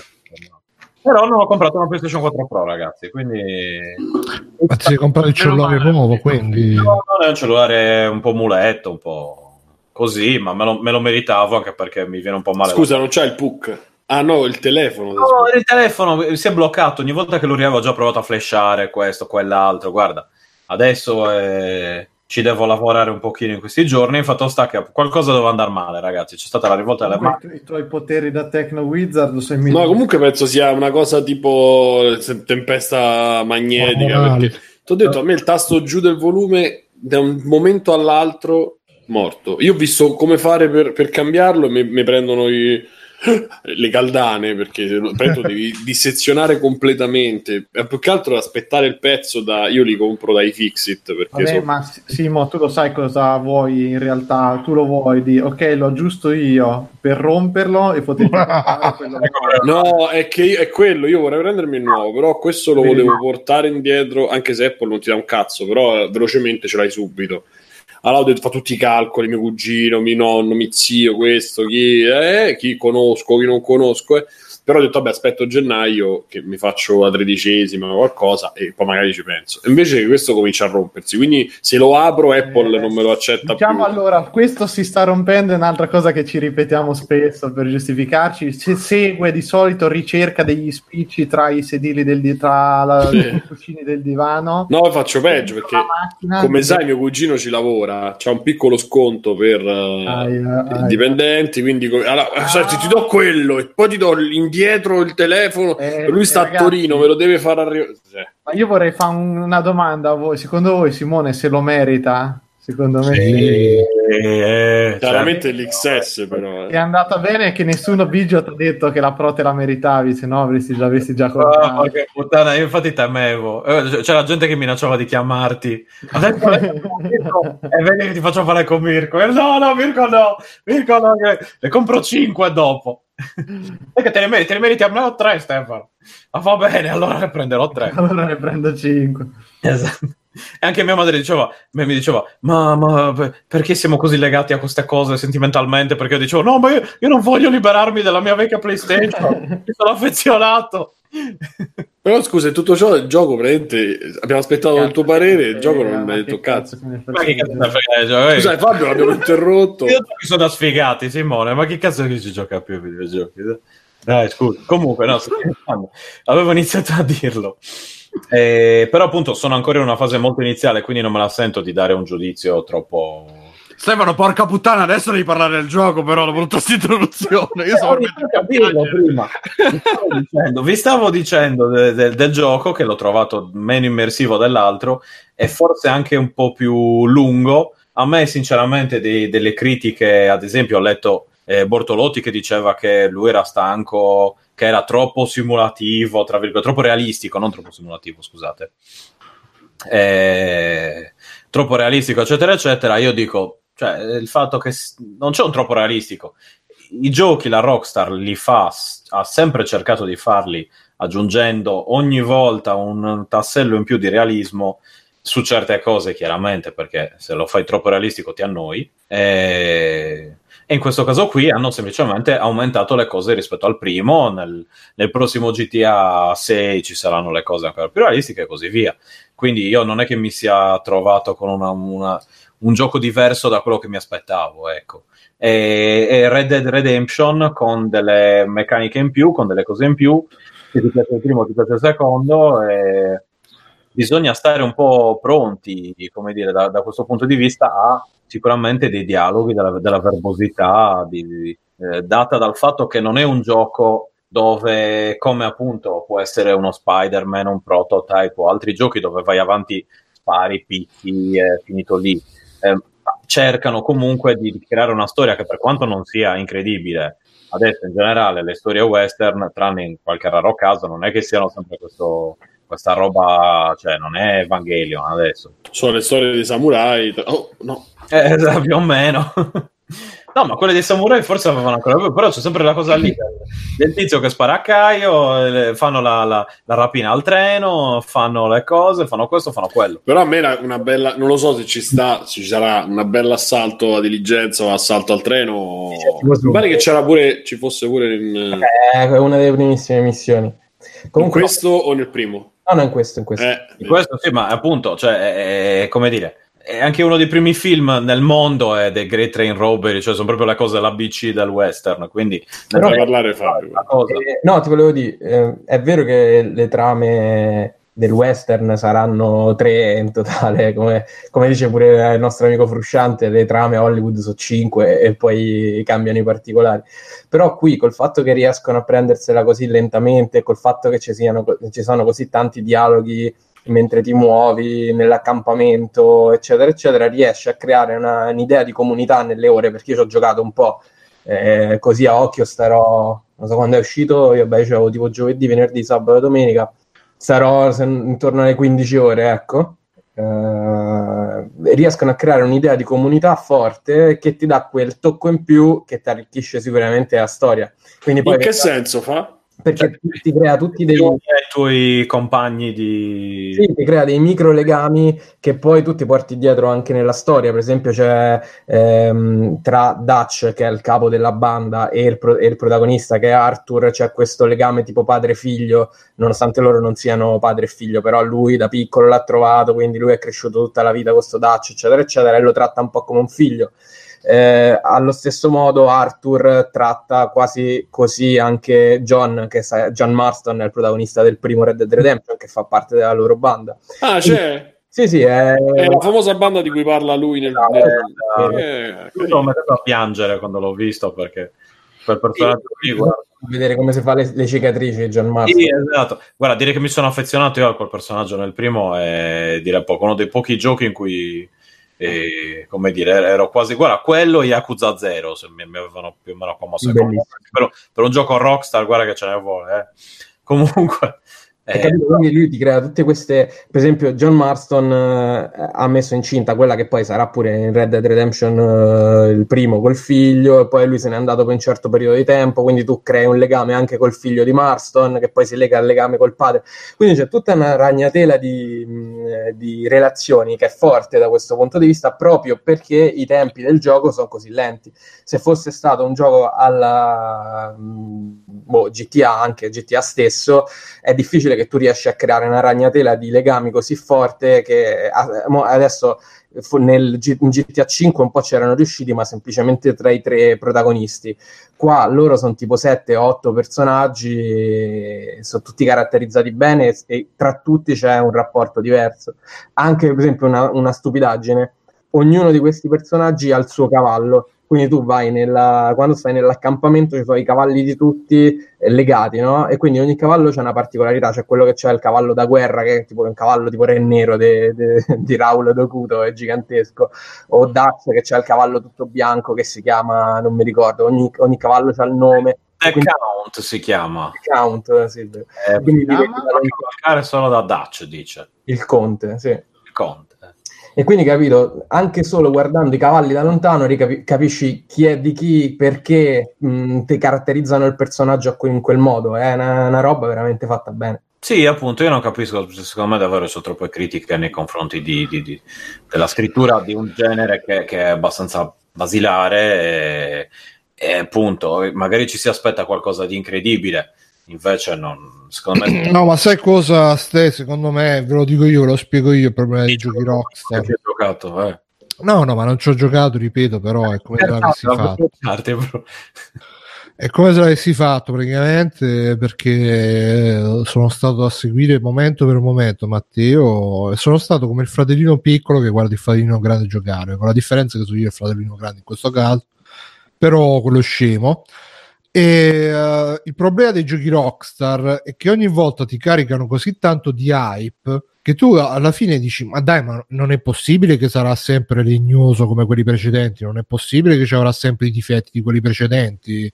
Finalmente sarà più divertente anche da giocare finalmente avranno, avranno sistemato le animazioni il gameplay la, la, il ritmo e tutto ma poi li inizi e vedi che è esattamente come i giochi precedenti però con eh, la grafica super pompata con 10.000 dettagli in più con 10.000 cose da fare in più eccetera eccetera.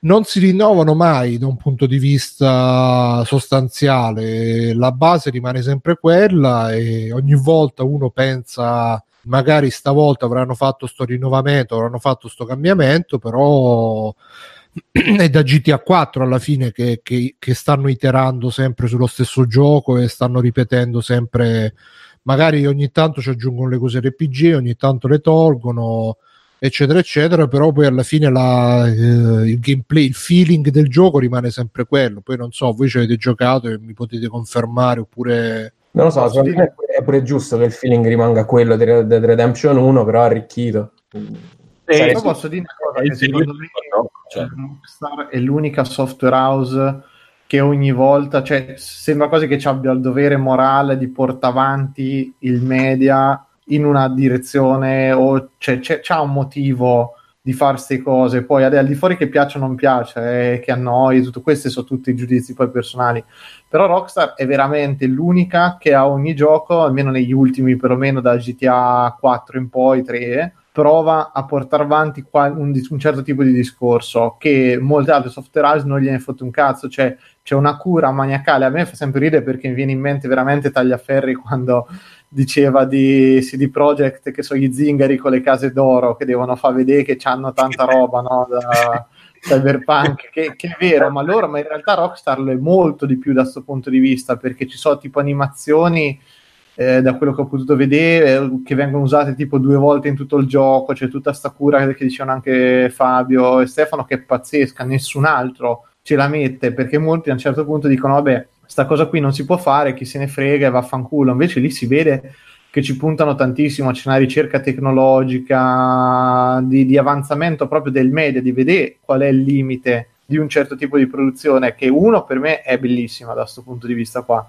perché nessun altro lo fa probabilmente anche perché non se lo possono permettere però comunque lo fa e in più c'è sta cosa comunque dei giochi che va bene, con GTA 5 hanno fatto il salto di, di, soldi economico col fatto di tutte le microtransazioni e le cose che prima non avevano.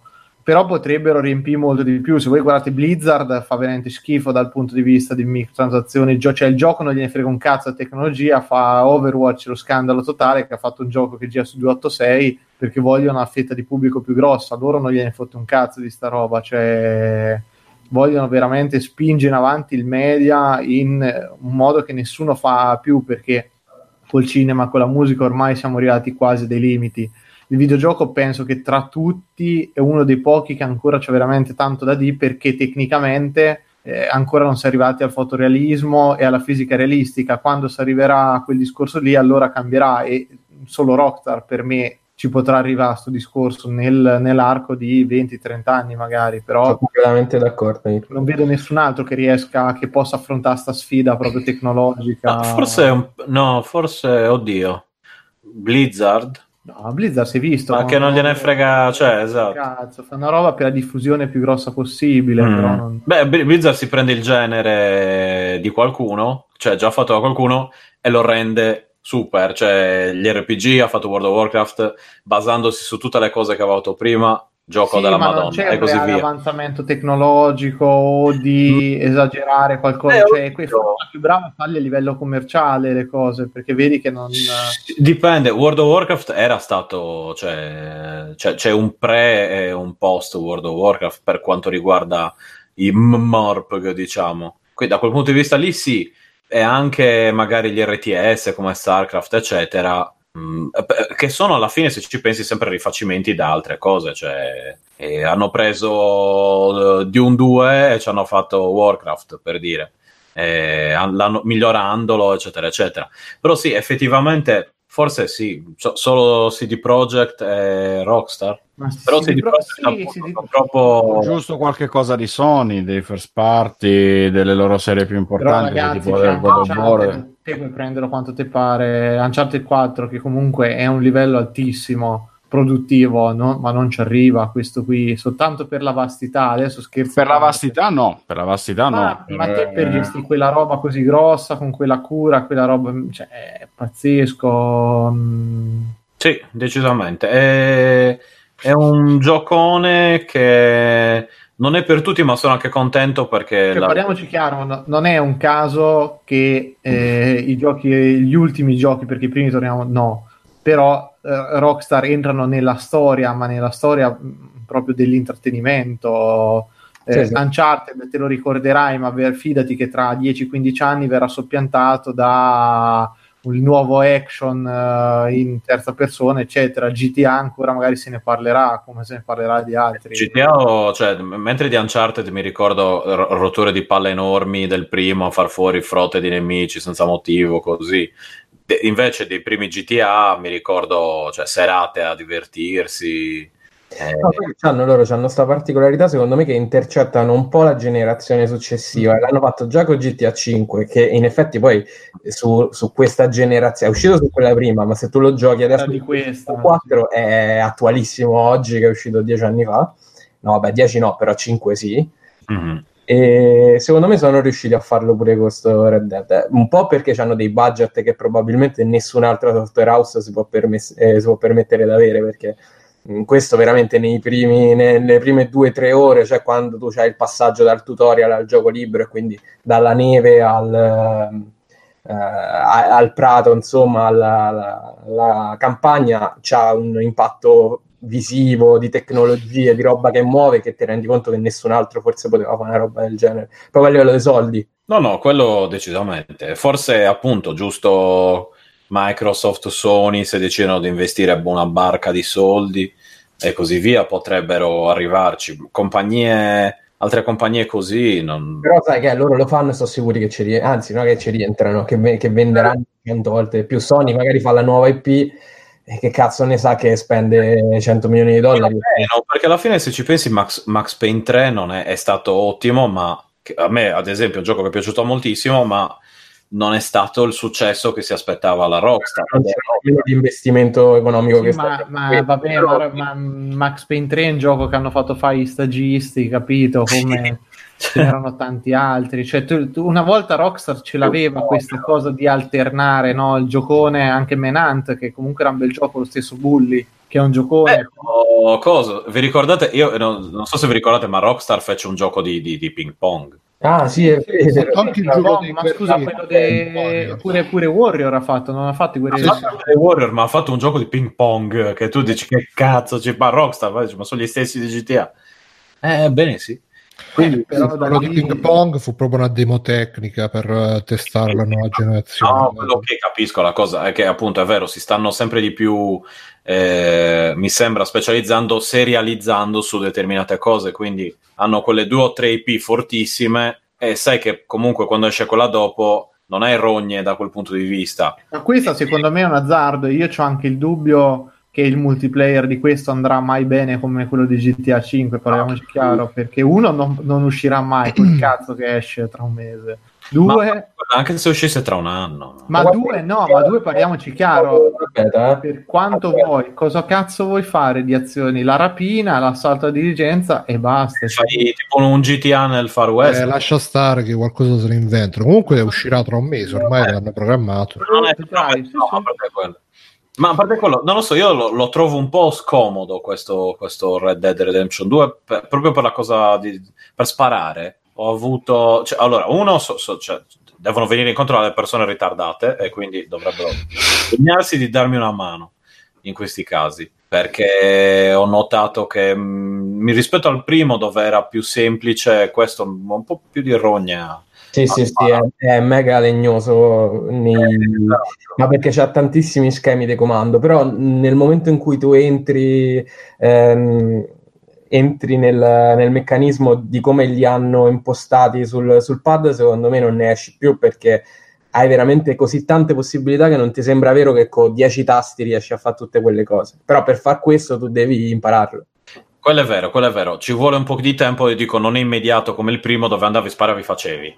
Però chiaramente il primo aveva le limitazioni del fatto di essere su un'altra generazione, quindi eh, magari uno resta un po' spaesato trovandosi una roba così grande, ma allo stesso tempo non è dispersivo come può essere un, un gioco open world come un... eh, chiaramente un paragone estremamente azzardato, non... eh, un Minecraft dove puoi fare tutto e, e nel mio caso io metto, dice posso fare talmente tante cose che non faccio niente e mi rompo le palle subito.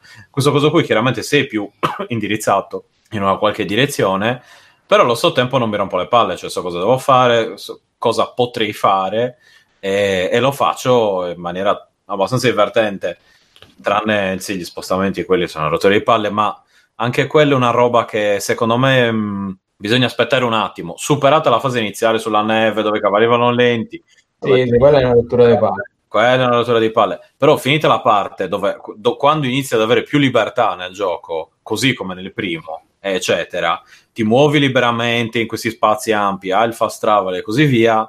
E solo ogni tanto hai delle fasi nelle quali stai lì a cavalcare fianco al tizio, ci parli e così via. E- Ma appunto, se cercate il gioco, il gioco dove devi, dove devi sparare, scusate che c'è il coniglio vicino ai cavi, cosa stai facendo? Brutta bestia.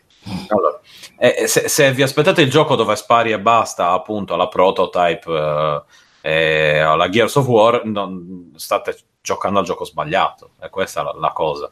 E non che gli altri v- non vadano bene, però hanno davvero un'impostazione diversa. Quindi questo è come vedere Django, Django Unchained e boh, buono, brutto e cattivo. Sì, sì, sì. Eh, sono proprio due linguaggi diversi. capi? Uno è super pop, eh, ha quell'azione tipica di Tarantino, i tempi a 3000, e l'altro è un western.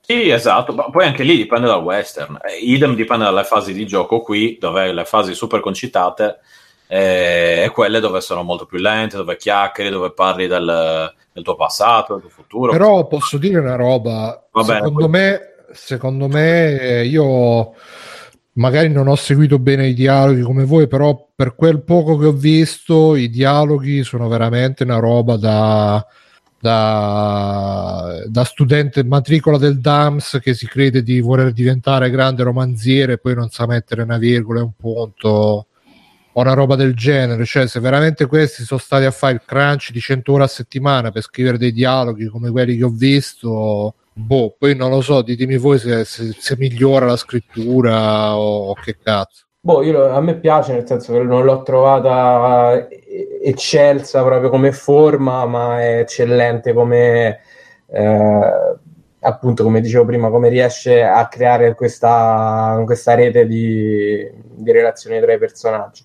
Poi gli scambi tra loro a volte sono divertenti e azzeccati, a volte sono quasi quotidiani anche da quel punto di vista, quindi rientrano nelle azioni. Cioè, ti ripeto, se a me mi, mi devi far fare la, i 5 minuti di spostamento, di viaggio sul carretto, sui cavalli o quello che è, mettimi però dei dialoghi interessanti, cioè poi spendete così tanti soldi per le palle del cavallo, non riesce Eh, a Bruno, ingaggiare... sono talmente tanti che non puoi fare Sì, dialoghi. A parte quello, ma no- eh, poi se li fai troppo interessanti adesso, se li fai complessi, tra virgolette, ti perdi, cioè non lo so, ti, ti focalizzi sul, sul dialogo e non sul gioco, allora lì dici, eh vabbè, ma fatemi il gioco più... Eh, ma in quelle fasi dove puoi fare solo quello che ti stai spostando per an- arrivare alla missione, mettimici una cosa interessante da parlare, non una, una Però il stronzate. gioco è sempre quello. Le- Ah, le che cose. diceva pure su ehm, Detroit, no? Che dicevamo sì, però tu devi metterli in confronto con altri videogiochi. Tu dimmi un videogioco che ha dei dialoghi scritti interessanti, così è, però non i dialoghi della Ripeto, secondo me Kojima con tutti che gli fanno il, per- il contropelo è più interessante mi- mi-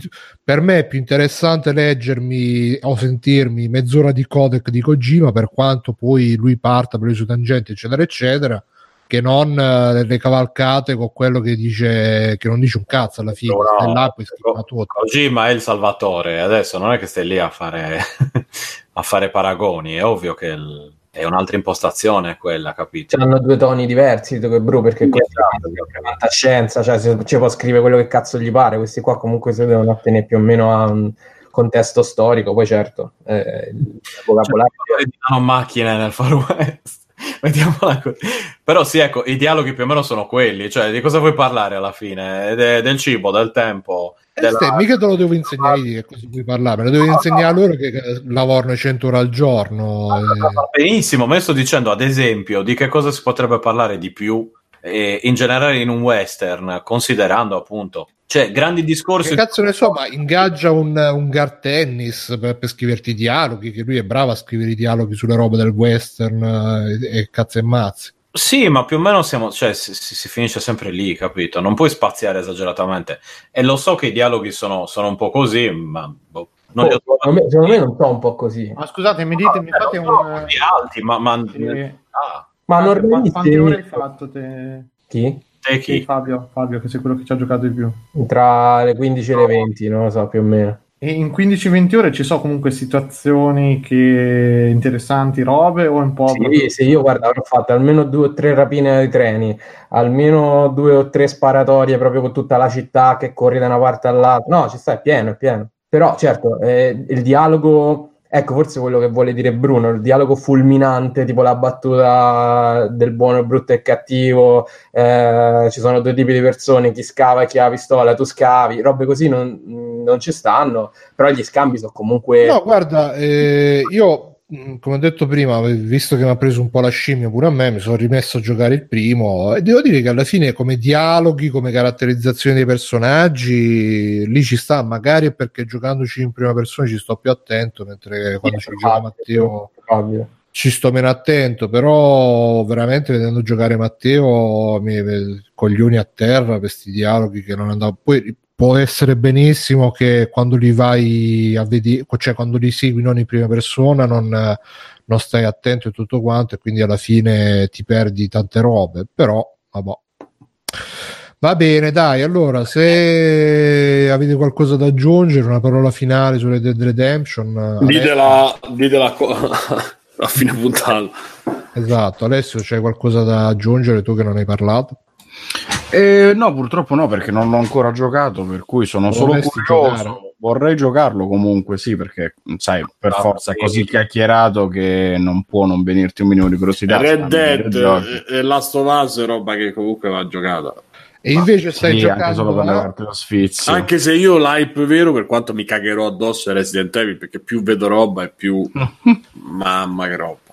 Eh, Io non sto vedendo niente invece. Ma E ho visto qualche filmatino. Anche- e, e devo dire che un po' Days Gone, però Eh. non si è capito. Mm. Dicevo, invece Alessio stai giocando a... A poco e niente. Sto Come continuando a giocare. di, di Fortnite. Alessio, a parte, eh? Sto continuando a giocare a Fortnite, che è sempre nel mio cuore, ma perché mi permette di fare queste partitine mordi e fuggi. E devo dirvi che l'aggiornamento che hanno fatto per Halloween ha aggiunto anche gli NPC sulla mappa, per cui non è soltanto più eh, le sparatorie contro gli altri giocatori, ma anche contro questi personaggi generati dal computer in alcune aree come fosse un, un gauntlet con eh, le case dei mostri che sfornano mostri di quando in quando. Eh, addirittura siete andati a pescare. E il primo gioco che mi viene in mente che ha quella struttura è lui, sì, perché poi tanti giocatori insieme, eccetera. Ci, ci giocavo tantissimo da piccolo con, eh, con i cuginetti sul NES. E quindi hanno fatto tutto l'aggiornamento a tema Halloween con i mostri, hanno completamente devastato e cambiato e modificato la mappa. Adesso è molto più vivace e ricco di modalità che ancora non sono riuscito a giocare perché sto, sto giocando molto poco in questo periodo purtroppo e quindi sto solo riprovando in questi giorni che ho avuto un po' più di, di stop. Ehm, ci sono gli eventi, ci sono i tornei a tema eh, durante la In chat c'è- In chat lanciano un'accusa, quindi Alessio fa le smorfie quando viene... nom- È se- sempre Conate, poi tra l'altro che c'è una parola gentile per tutti. Sì, sì, Conad stasera ce l'ha. No, ma lui è sempre così, un po' come dire, un po'. È poi il nostro grillo parlante che ci, ci stuzzica per farci dare di più. Sì, sì, dice quindi Alessio fa le smorfie quando viene nominato Crash Royale e ora sproloquia su Fortnite. Beh, c'è... Complimenti. Grazie. Complimenti, grazie. Alessio, col punto C'è alla da fine. Sì, sì, sì, proprio da passivo-aggressivo su Sì, Facebook. sì, sì, C'è complimenti. anche da dire che Clash Royale è un tocca e vai avanti e invece Fortnite devi giocare veramente. Ma vabbè. Toccati, avanti, toccati, toccati fortissimo. Ma non Ehm, buffare. Ah, ma non dico E vabbè, a parte questo, visto che ha risposto davvero, sì, Conad. si stupisce di se stesso. eh, Sì, sì, sì, vabbè. sì. Eh, A parte questo, ieri ho approfittato. Ci sono un po' di offerte su, sul Nintendo eShop, no- non ci si crede, ma ci sono. E ho comprato Golf Story dopo tantissimo che ero curioso e che ce l'avevo lì in wishlist. Però l'ho appena provato, ci ho giocato una mezz'oretta scarsa. È un gioco 8 bit con visuale dall'alto, GDR barra gioco di golf. Per cui per il momento ho visto giusto l'inizio della storia, ho giocato le prime partitine di golf con il nostro protagonista che è ancora bambino, che viene imparato a giocare a golf eh, dal papà e vent'anni dopo non, non ti spiegano che cosa è successo, ma insomma pare che si fosse allontanato, non è chiaro il padre che fine abbia fatto, se sia ancora vivo, se sia morto, Sempre che cosa. storie giapponesi, mamma mia. Eh, gli torna lo sghiribizzo di dire ah devo tornare a rifare quello che, ha- quello che avevo lasciato in sospeso devo gio- andare a giocare al torneo di golf e, e quindi da lì riparte la storia per il momento ho visto solo questo quindi semplicemente vi dico che si conferma come quando era uscito che ne avevamo parlato che sembra molto carino eh, è tutto in inglese per cui avviso chi lo volesse comprare che ragazzi non c'è la traduzione in italiano, abbiate pazienza, però per quello che ho visto è strafattibile, si, si traduce senza problemi, se un minimo masticate l'inglese, anche la sera da stanchi dopo il lavoro si può fare, fidatevi. E niente, sta a 9 9,90 tipo adesso invece di 15. Se uno vuole farci un pensierino, visto che è uscito l'anno scorso, Story, Golf Golf Story su Switch. Eh, E sto The Hollov invece, The Hollov. E Neollo purtroppo solo, solo acquistato, ma ancora non l'ho neanche lanciato perché appunto non ho avuto il tempo. Ma da 20 euro l'hanno messo a 2 euro. Ho detto che faccio, non lo metto lì, certo. Che fenomeno. Beh, 2 euro, dai. C'è questo horror con ambientazione stile del space, dal- da quello che ho visto dalle schermate. Da, Sempre per. Switch? Sempre su Switch l'ho preso, sì, è sempre là perché per un paio d'euro ho detto, "Bah, proviamo, vediamo come gira, tanto su Non ho computer ci sentito parlare di sto gioco di merda Devolver. Però mi sembra poco. Ah no, è vero, uguale a The Space. Ed dà proprio quell'idea lì, quindi ho detto, ah, vediamo com'è. Va bene, grazie Alessio per i tuoi extra credits. Eh, prima di passare ai prossimi extra credits, volevo ringraziare PankD e eh, Drizzt. Grazie Drizzt per, eh, per essersi iscritti Comunque con, tu sia. Sto drizzt. Chiunque- per esservi iscritti con Twitch Prime. Vi ricordo che Free Playing si basa non sui publisher che gli mandano la chiave, perché a noi col cazzo che ci mandano le chiavi, anzi, aspetta un secondo, a noi col cazzo che ci mandano le chiavi. Invece ci basiamo sui vostri liberi contributi attraverso Twi- eh, Twitch, appunto, PayPal, Patreon. Se vi comprate le cose su Amazon, ragazzi, adesso che viene il magico Natale, sentite già ah, l'atmosfera del Natale che sta arrivando. eh, andate, comprate i regali di Natale. Non fate come Biggio che ogni volta. eh, ho comprato 10.000 euro di regali di Natale. Mi sono dimenticato il film di Bruno, scusa, scusa, scusa. non fate come Biggio, invece compratevi tutto su, col link di Freeplay, così a noi ci arriverà una percentuale, potrebbe arrivarci una percentuale su quello che comprate, voi non spendete niente in più e sostenete anche i, i bravi lavoratori di Amazon che stanno lì col pannolino a correre da una parte all'altra dei, dei, come si chiama, dei depositi, dei magazzini, eccetera, eccetera. Se vi comprate l'Humble Bundle, compratelo con il link di Freeplaying, così ci sostenete pure là. Qualsiasi cosa facciate, ragazzi, se c'è un negozio online, sicuro Freeplaying c'è il link, quindi qualsiasi cosa comprate, andate a freeplaying.it e comprate di là, così ci sostenete. Scrive Black Sora, Biggio mi regali il filtro dell'olio, mi si sta fondendo la macchina. Va bene, dammi Ok. l'indirizzo e dimmi quanto costa. Tramite il link di Freeplaying, come Tramite- sempre. Si trova tramite- se si trova tramite il link di Free Playing ne possiamo parlare. Contattami in privato. Va bene. Allora, come extra credits c'è adesso Simone. Vai Simone, non so se vuoi parlare del film o del, del disco. Allora, parlerò del film, perché i videogiochi Ah. mi sembra ne abbiamo, passato, ne abbiamo bastato a, a parlanza. A posto. E vi parlerò del film nuovo di Spike Lee che si chiama Black K- Klansman. Non so del genere dovrebbe essere. Sì. E allora, un film basato sulla storia vera di Ron Prons, vabbè, insomma, primo poliziotto di colore del Colorado che, che mh, viene che parte, che, cioè, che, che fa partire un'indagine nel Ku Klux Klan, praticamente si infiltra nel Ku Klux Klan e, e fa, fa un'indagine.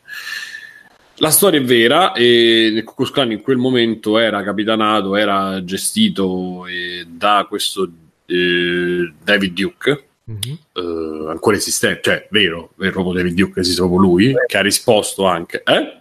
Simo, la parola capitanato legata al razzismo mi sembra d'uopo.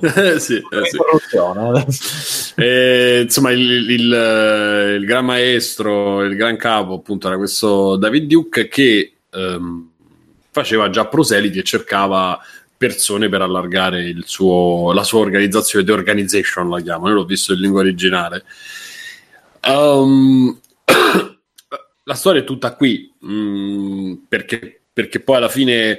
ehm, essendo nero, lui telefona con la voce, con la sua voce, eh, li conquista. Comincia prima, prima parla con eh, un- i sottoposti, poi comincia a conoscere, a parlare con questo Duke, questo David Duke, però quando poi deve andare agli incontri va un'altra, va un'altra persona che è uno dei suoi compari eh, interpretato dall'attore di Guerre Stellari e fa il figlio, insomma, il, il nuovo Darth Vader, diciamo. Sì, che tra l'altro lui è molto, molto più credibile in sto film, è proprio da rivalutare. È bravissimo. Ma lui è bravo, eh? È proprio bravo, devo dire che l'hanno Star messo in mani è veramente una, una roba eh, da fine Come si chiama? carriera. Adam Adam Driver. Adam Driver, esatto.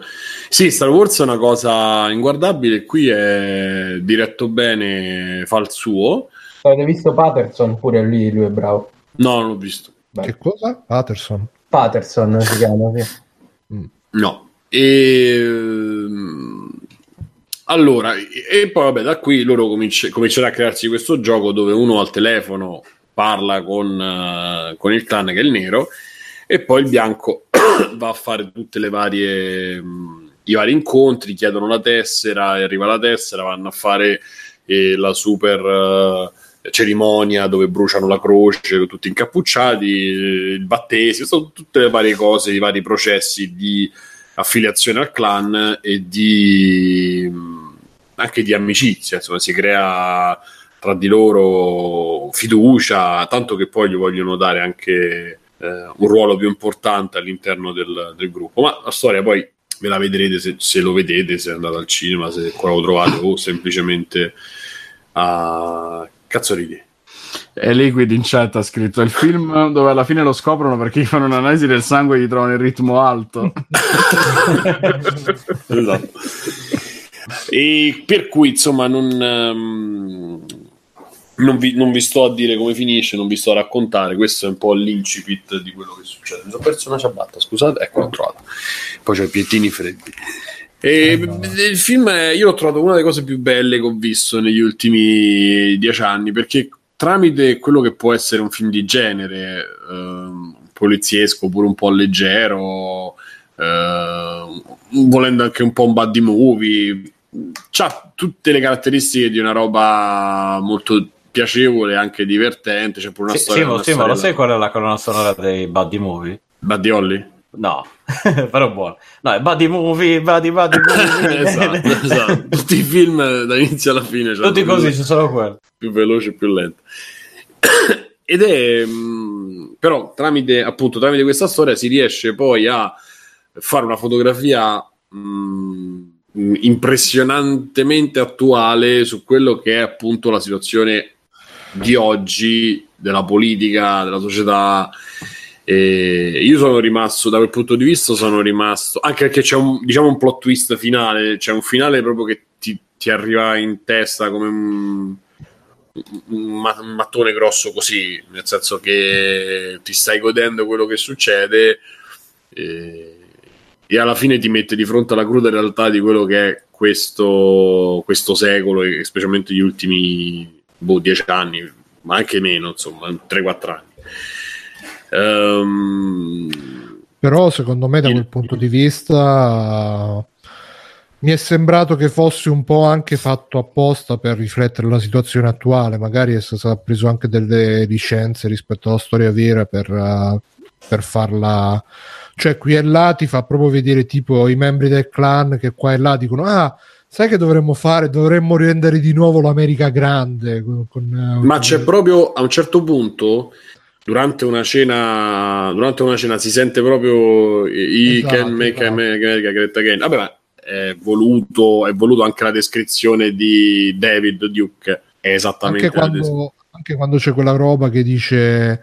Ah, ma lo sai che lui adesso, David Duke, appunto, vuole mettersi in politica perché così poi uh, se, se, ti aggiusti per arrivare in politica puoi fare carriera. E lui dice: No, ma gli americani non, non eleggeranno eh, mai un presidente eh, così. Eh, eh. Ah, Bruno, se non lo fa Spike Lee, chi lo deve fare? Sì, sì, no, ma per dire mh, è un po' basato su una storia vera del passato, ma è evidentemente fatto in modo per. Uh, certo. per, per raccontare il presente, tant'è che alla fine ci stanno tutte quelle immagini da, di repertorio prese appunto dal, dagli scontri che ci sono stati a Charlottesville tra i vari manifestanti. Non so a te, ma a me mi è arrivata proprio perché comunque sono prese dai telefoni, cioè lui ha spiegato a Khan che le ha prese da ha chiesto e le hanno mandate, non sono dei telegiornali tante, è gente che ce l'aveva sui telefoni.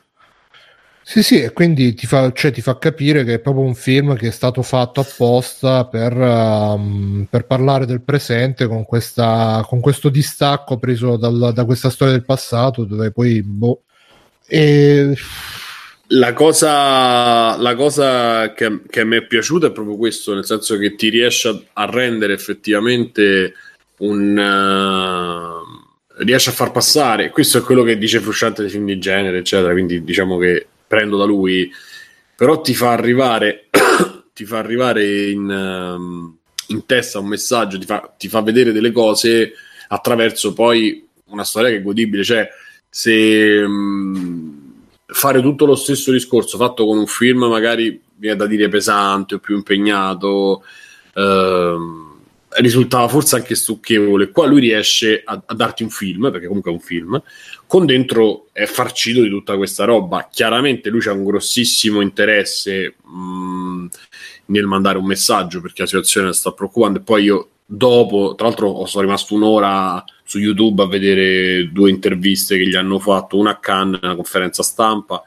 e un'altra durante una trasmissione di, un, di uno di questi non late show ma erano day show perché sono quelli di mattina dove lui insomma non, non la manda a dire per niente e, e ti spiega per, i motivi per cui ha fatto questo film appunto erano appunto, proprio quelli di far parlare di una situazione perché comincia a dire ragazzi il problema non è soltanto non è soltanto americano, noi abbiamo i nostri, ma ognuno ha i cazzi suoi. A Cannes ha detto che avete problemi con gli immigrati, con i, mus- con i musulmani, insomma, ha, fatte, ha, fatto un po' di. addirittura in Brasile parla, quindi è proprio. Eh, lui cita il Brasile, quindi è una cosa abbastanza, se non ricordo male, mi sto mischiando forse con Michael Moore, vabbè.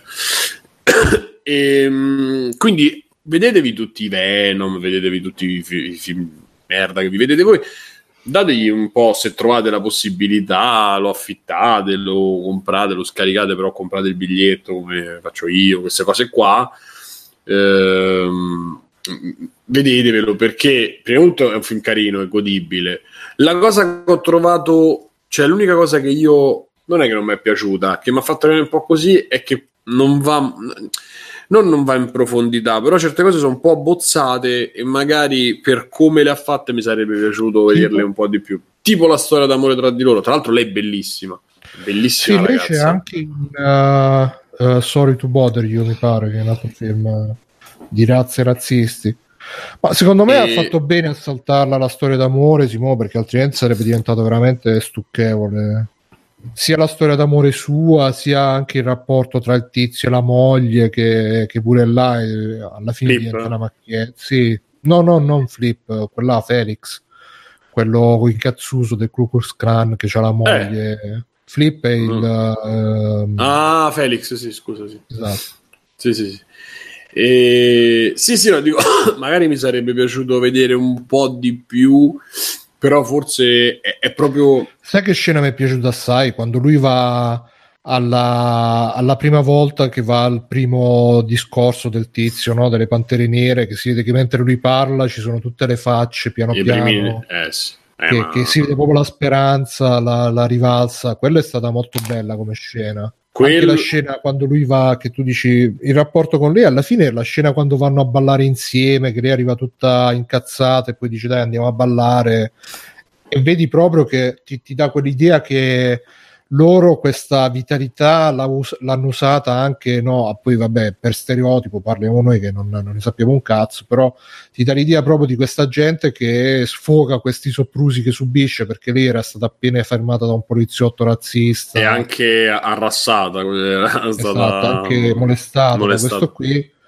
E ti fa vedere che arriva tutta. E eh, lui dice: eh, Te frega un cazzo, dai, balliamo. E si vede che proprio si rilassano, si lasciano andare con queste musiche loro molto black, queste atmosfere, i colori sparatissimi. Poi è bello che c'hanno tutte le, le capigliature super afro nel film. Sì, su, sì, super sola. Io solo all'inizio che se la sistema tutta quando entra. sì. e... No, guarda, a me, a me è piaciuto. È Lì forse lui si è, si è un po' più. Mh, mm, si è un po' più lasciato andare registicamente, secondo me quelle scene forse funzionano un po' di più. Poi per il resto ha voluto un po', boh, non lo so, e quando invece si ferma sul portare avanti la trama, l'intreccio, è bello, però non, è, non raggiunge le punte che, che raggiunge in quei momenti. ripeto, il momento quando fa vedere tutti che, che, stanno lì ispirati e anche lui che piano piano, da che arriva là come infiltrato, poi piano piano incomincia a dire sì, sì, quello è veramente bello quel momento lì. Ma anche comunque tutto, tutto il personaggio di lui, che sia vero o no, come è scritto, è bello perché comunque lui riesce a stare con lei a difendere i poliziotti e riesce a stare con i poliziotti e difende lei, nel senso che eh, prende coscienza che il problema c'è. E quindi c'è un'evoluzione sua che però non è l'evoluzione quadrata dei film dove lui lo dice adesso i poliziotti sono buoni. Cioè è una cosa che tu percepisci dalle azioni che fa. E quindi mh, l'ho trovato l'ho trovato molto interessante. E mh, devo dire che a me tutte le scene col clan quando lui arriva all'inizio che poi lo mettono in macchina e, e poi lo portano nell'altro posto eccetera a me mettono un'ango- hanno messo sempre un'angoscia che comunque hanno messo quel cattivo eh, Felix lì che non si fida che ti fa salire un po' l'ansia di che sta su, l'hanno scoperto non hanno scoperto eh, che sta succedendo eh, quindi là, eh, tanto poi per arrivare nel clou nella scena, a me la scena col vaso ho riso tanto, eh. devo dire. Eh, però ti fa vedere anche la pochezza di sta gente e, e, la stupidità di quando poi alla fine fanno, stiamo un po' spoilerando, vabbè, e fanno un po' amicizia al telefono, no? Perché lui dice so parlare sia da negro che da, da uno che ha studiato e eh, lo si mette, si mette al telefono con Duke e Duke diventa amico, cioè proprio lo stima. E... Sì, tra l'altro leggevo prima, pare che sia successa veramente sta cosa, quindi buon per lui.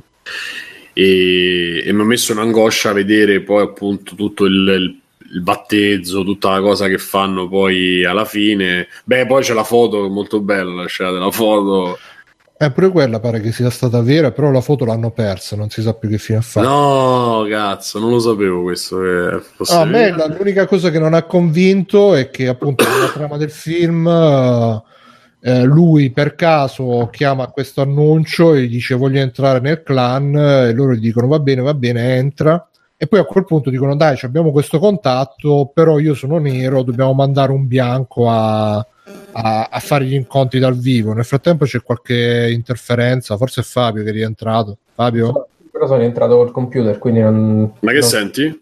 No, sentivo delle interferenze, delle robe, vabbè. E... Cioè, secondo me la cosa logica da fare sarebbe stata, dopo che hai fatto l'incontro dal vivo col bianco, continua a far parlare il bianco anche al telefono, invece continuano che fanno parlare il nero al telefono, il bianco lo fanno parlare dal vivo e quindi ogni tanto dici ma hai cambiato voce? Ah sì, c'ho il raffreddore.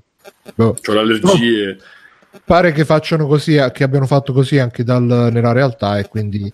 Però in generale sì, tutte le parti più da film poliziesco con... Uh, ti scopro, non ti scopro, sei tu, non sei tu, secondo me sono forse quelle un po' più deboli del, del film Bel film comunque, consiglio anch'io di vederlo, dura due ore ma volano via. Poi tra l'altro c'è quel finale non finale che a me mi ha dato lì per lì. Io ero proprio rilassato, che bello. E visto quando c'è la fine e lui torna che tutti lo accettano, eh, e poi il, il capitano gli dice quella cosa, no? Che continua per un sì, po'. Io lì. Sì, ma sarebbe stato anche.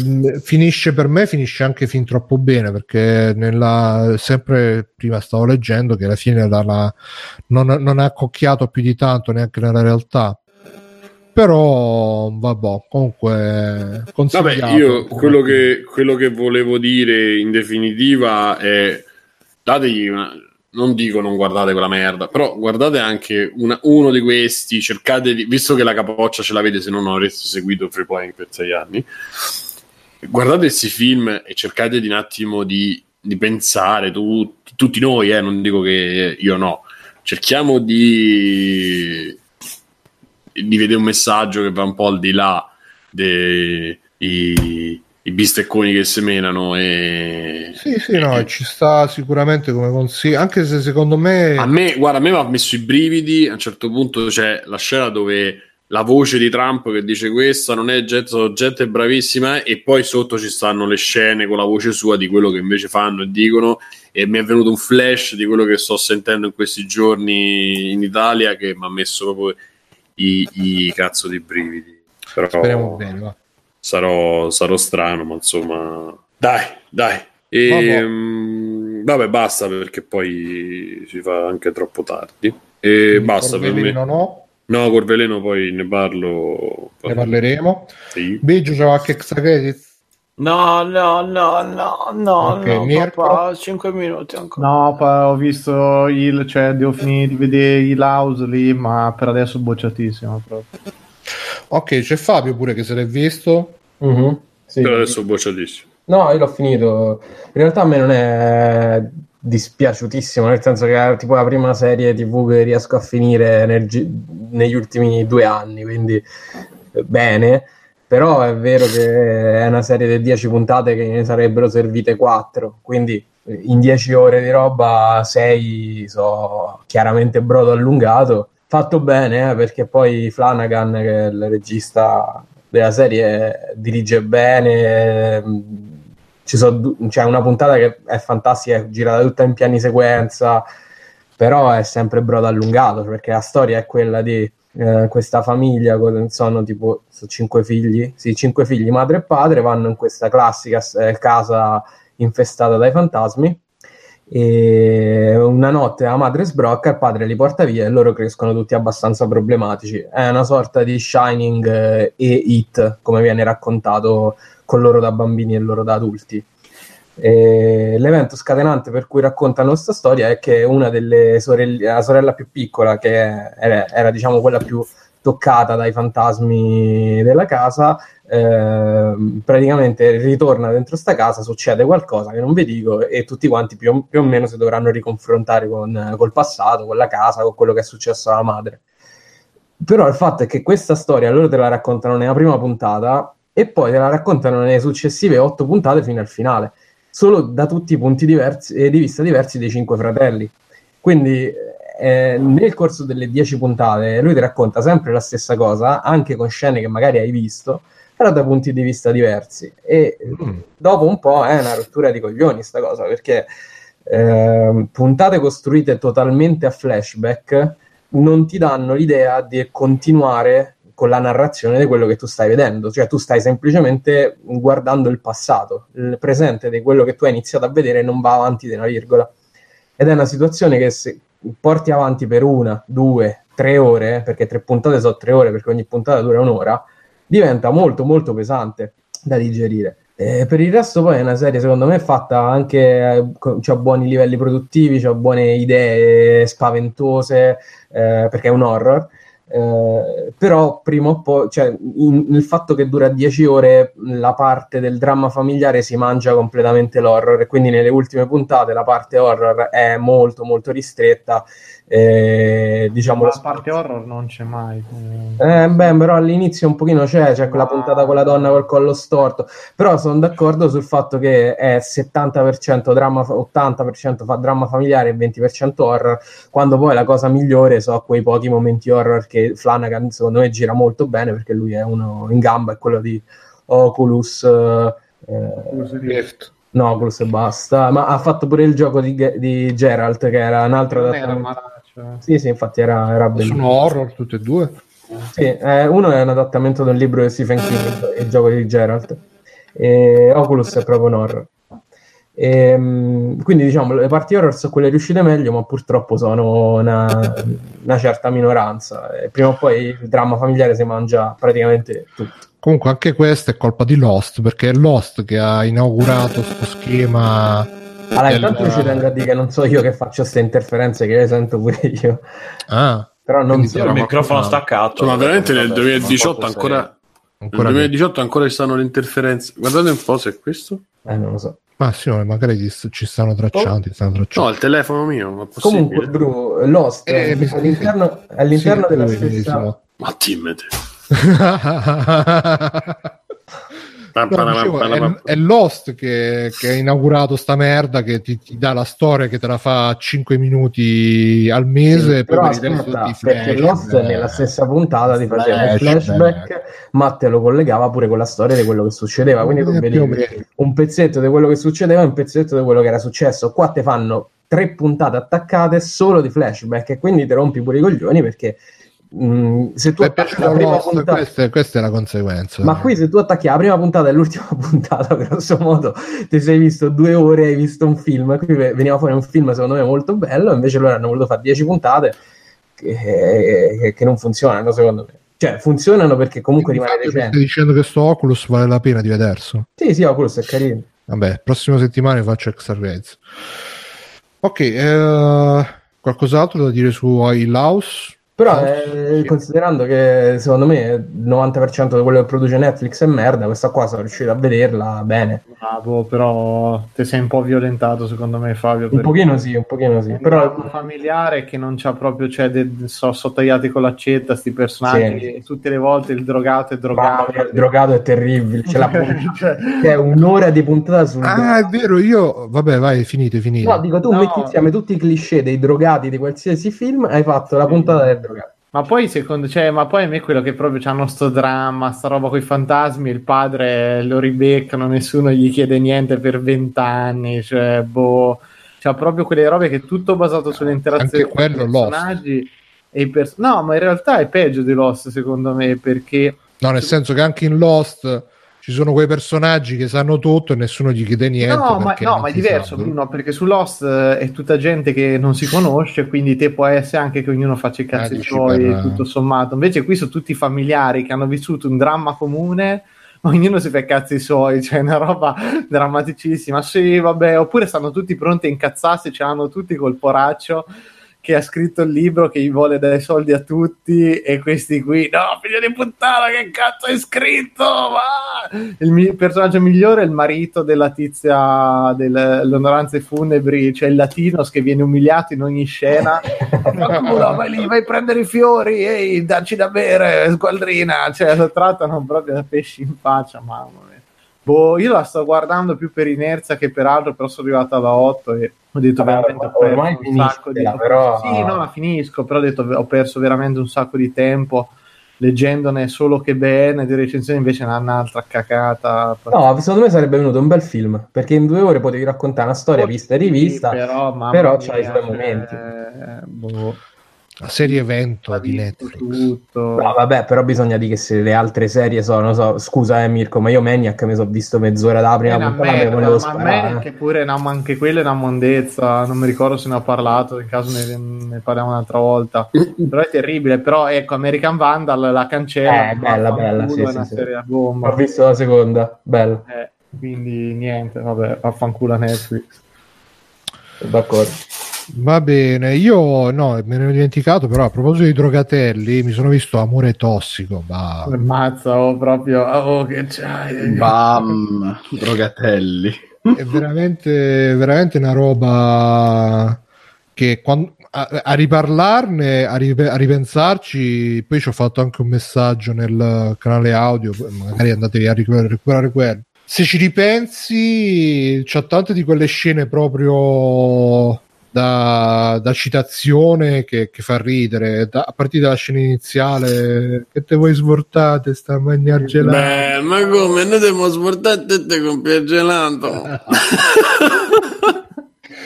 E veramente poi con questi Comunque protagonisti... lì è zona mia, bro. Il pontile, quello è il pontile di Ostia. Eh, Ah, ma tu stai a Ostia, quindi non stai a Roma. sto prima di po- poco prima di Ostia, diciamo. Ah. Però quindi- Roma Sud, quella, zona, quella parte lì, mo, non è che ti so di la via, però insomma quella, quella parte là. E quindi Vicino super, Infernetto. Eh, super romano, super eh, tutti che biascicano, tutti, eh, tutti coatti, cottissimi, stanno là, eh, ti stai svortando, devo svortare. E ti fa- ed è un film per chi non lo conosce che racconta la vita di questi eroinomani anni se- primi anni 80 che passano le loro giornate a cercare insomma desvortati di, di farsi la prossima dose perché nella loro vita non c'è nient'altro. E è veramente un film che, che- che- che lo guardi e ti, ti fa vedere proprio ed è bello per quello nel senso che ti fa vedere questa questa come si chiama questa questa realtà brutta nella sua bruttezza non, non la addolcisce in nessun modo non la non, non, eh, non la mitizza in nessun modo e, e me lo sono visto perché eh, appunto è successo il fatto di cronaca di qualche giorno fa della ragazzina poveraccia che è morta di overdose e allora ho letto leggendo leggendo so- ho letto della figura di Christiane F, quella della, degli, dei ragazzi Zoo Ber- dello Zoo di Berlino, di cui non ho visto né il film né ho letto il libro, tantomeno. E poi parlandone con gli altri ho detto: Ah, ah sì, ti vedere Amore Tossico, che pure su sti argomenti.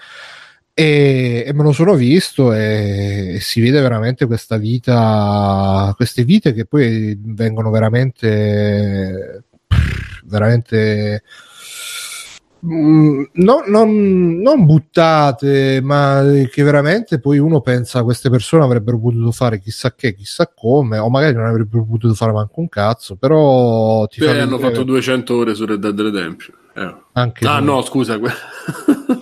Ma ti fa vedere proprio la, come, si, come ti riduce la droga, ma come ti riduce proprio male, perché appunto qualche giorno fa sulla chat Telegram di Rincast si parlava di, di Requiem for a Dream e tutti dicevano ah madonna che film, che, che ansia che ti mette, che angoscia. ti mette".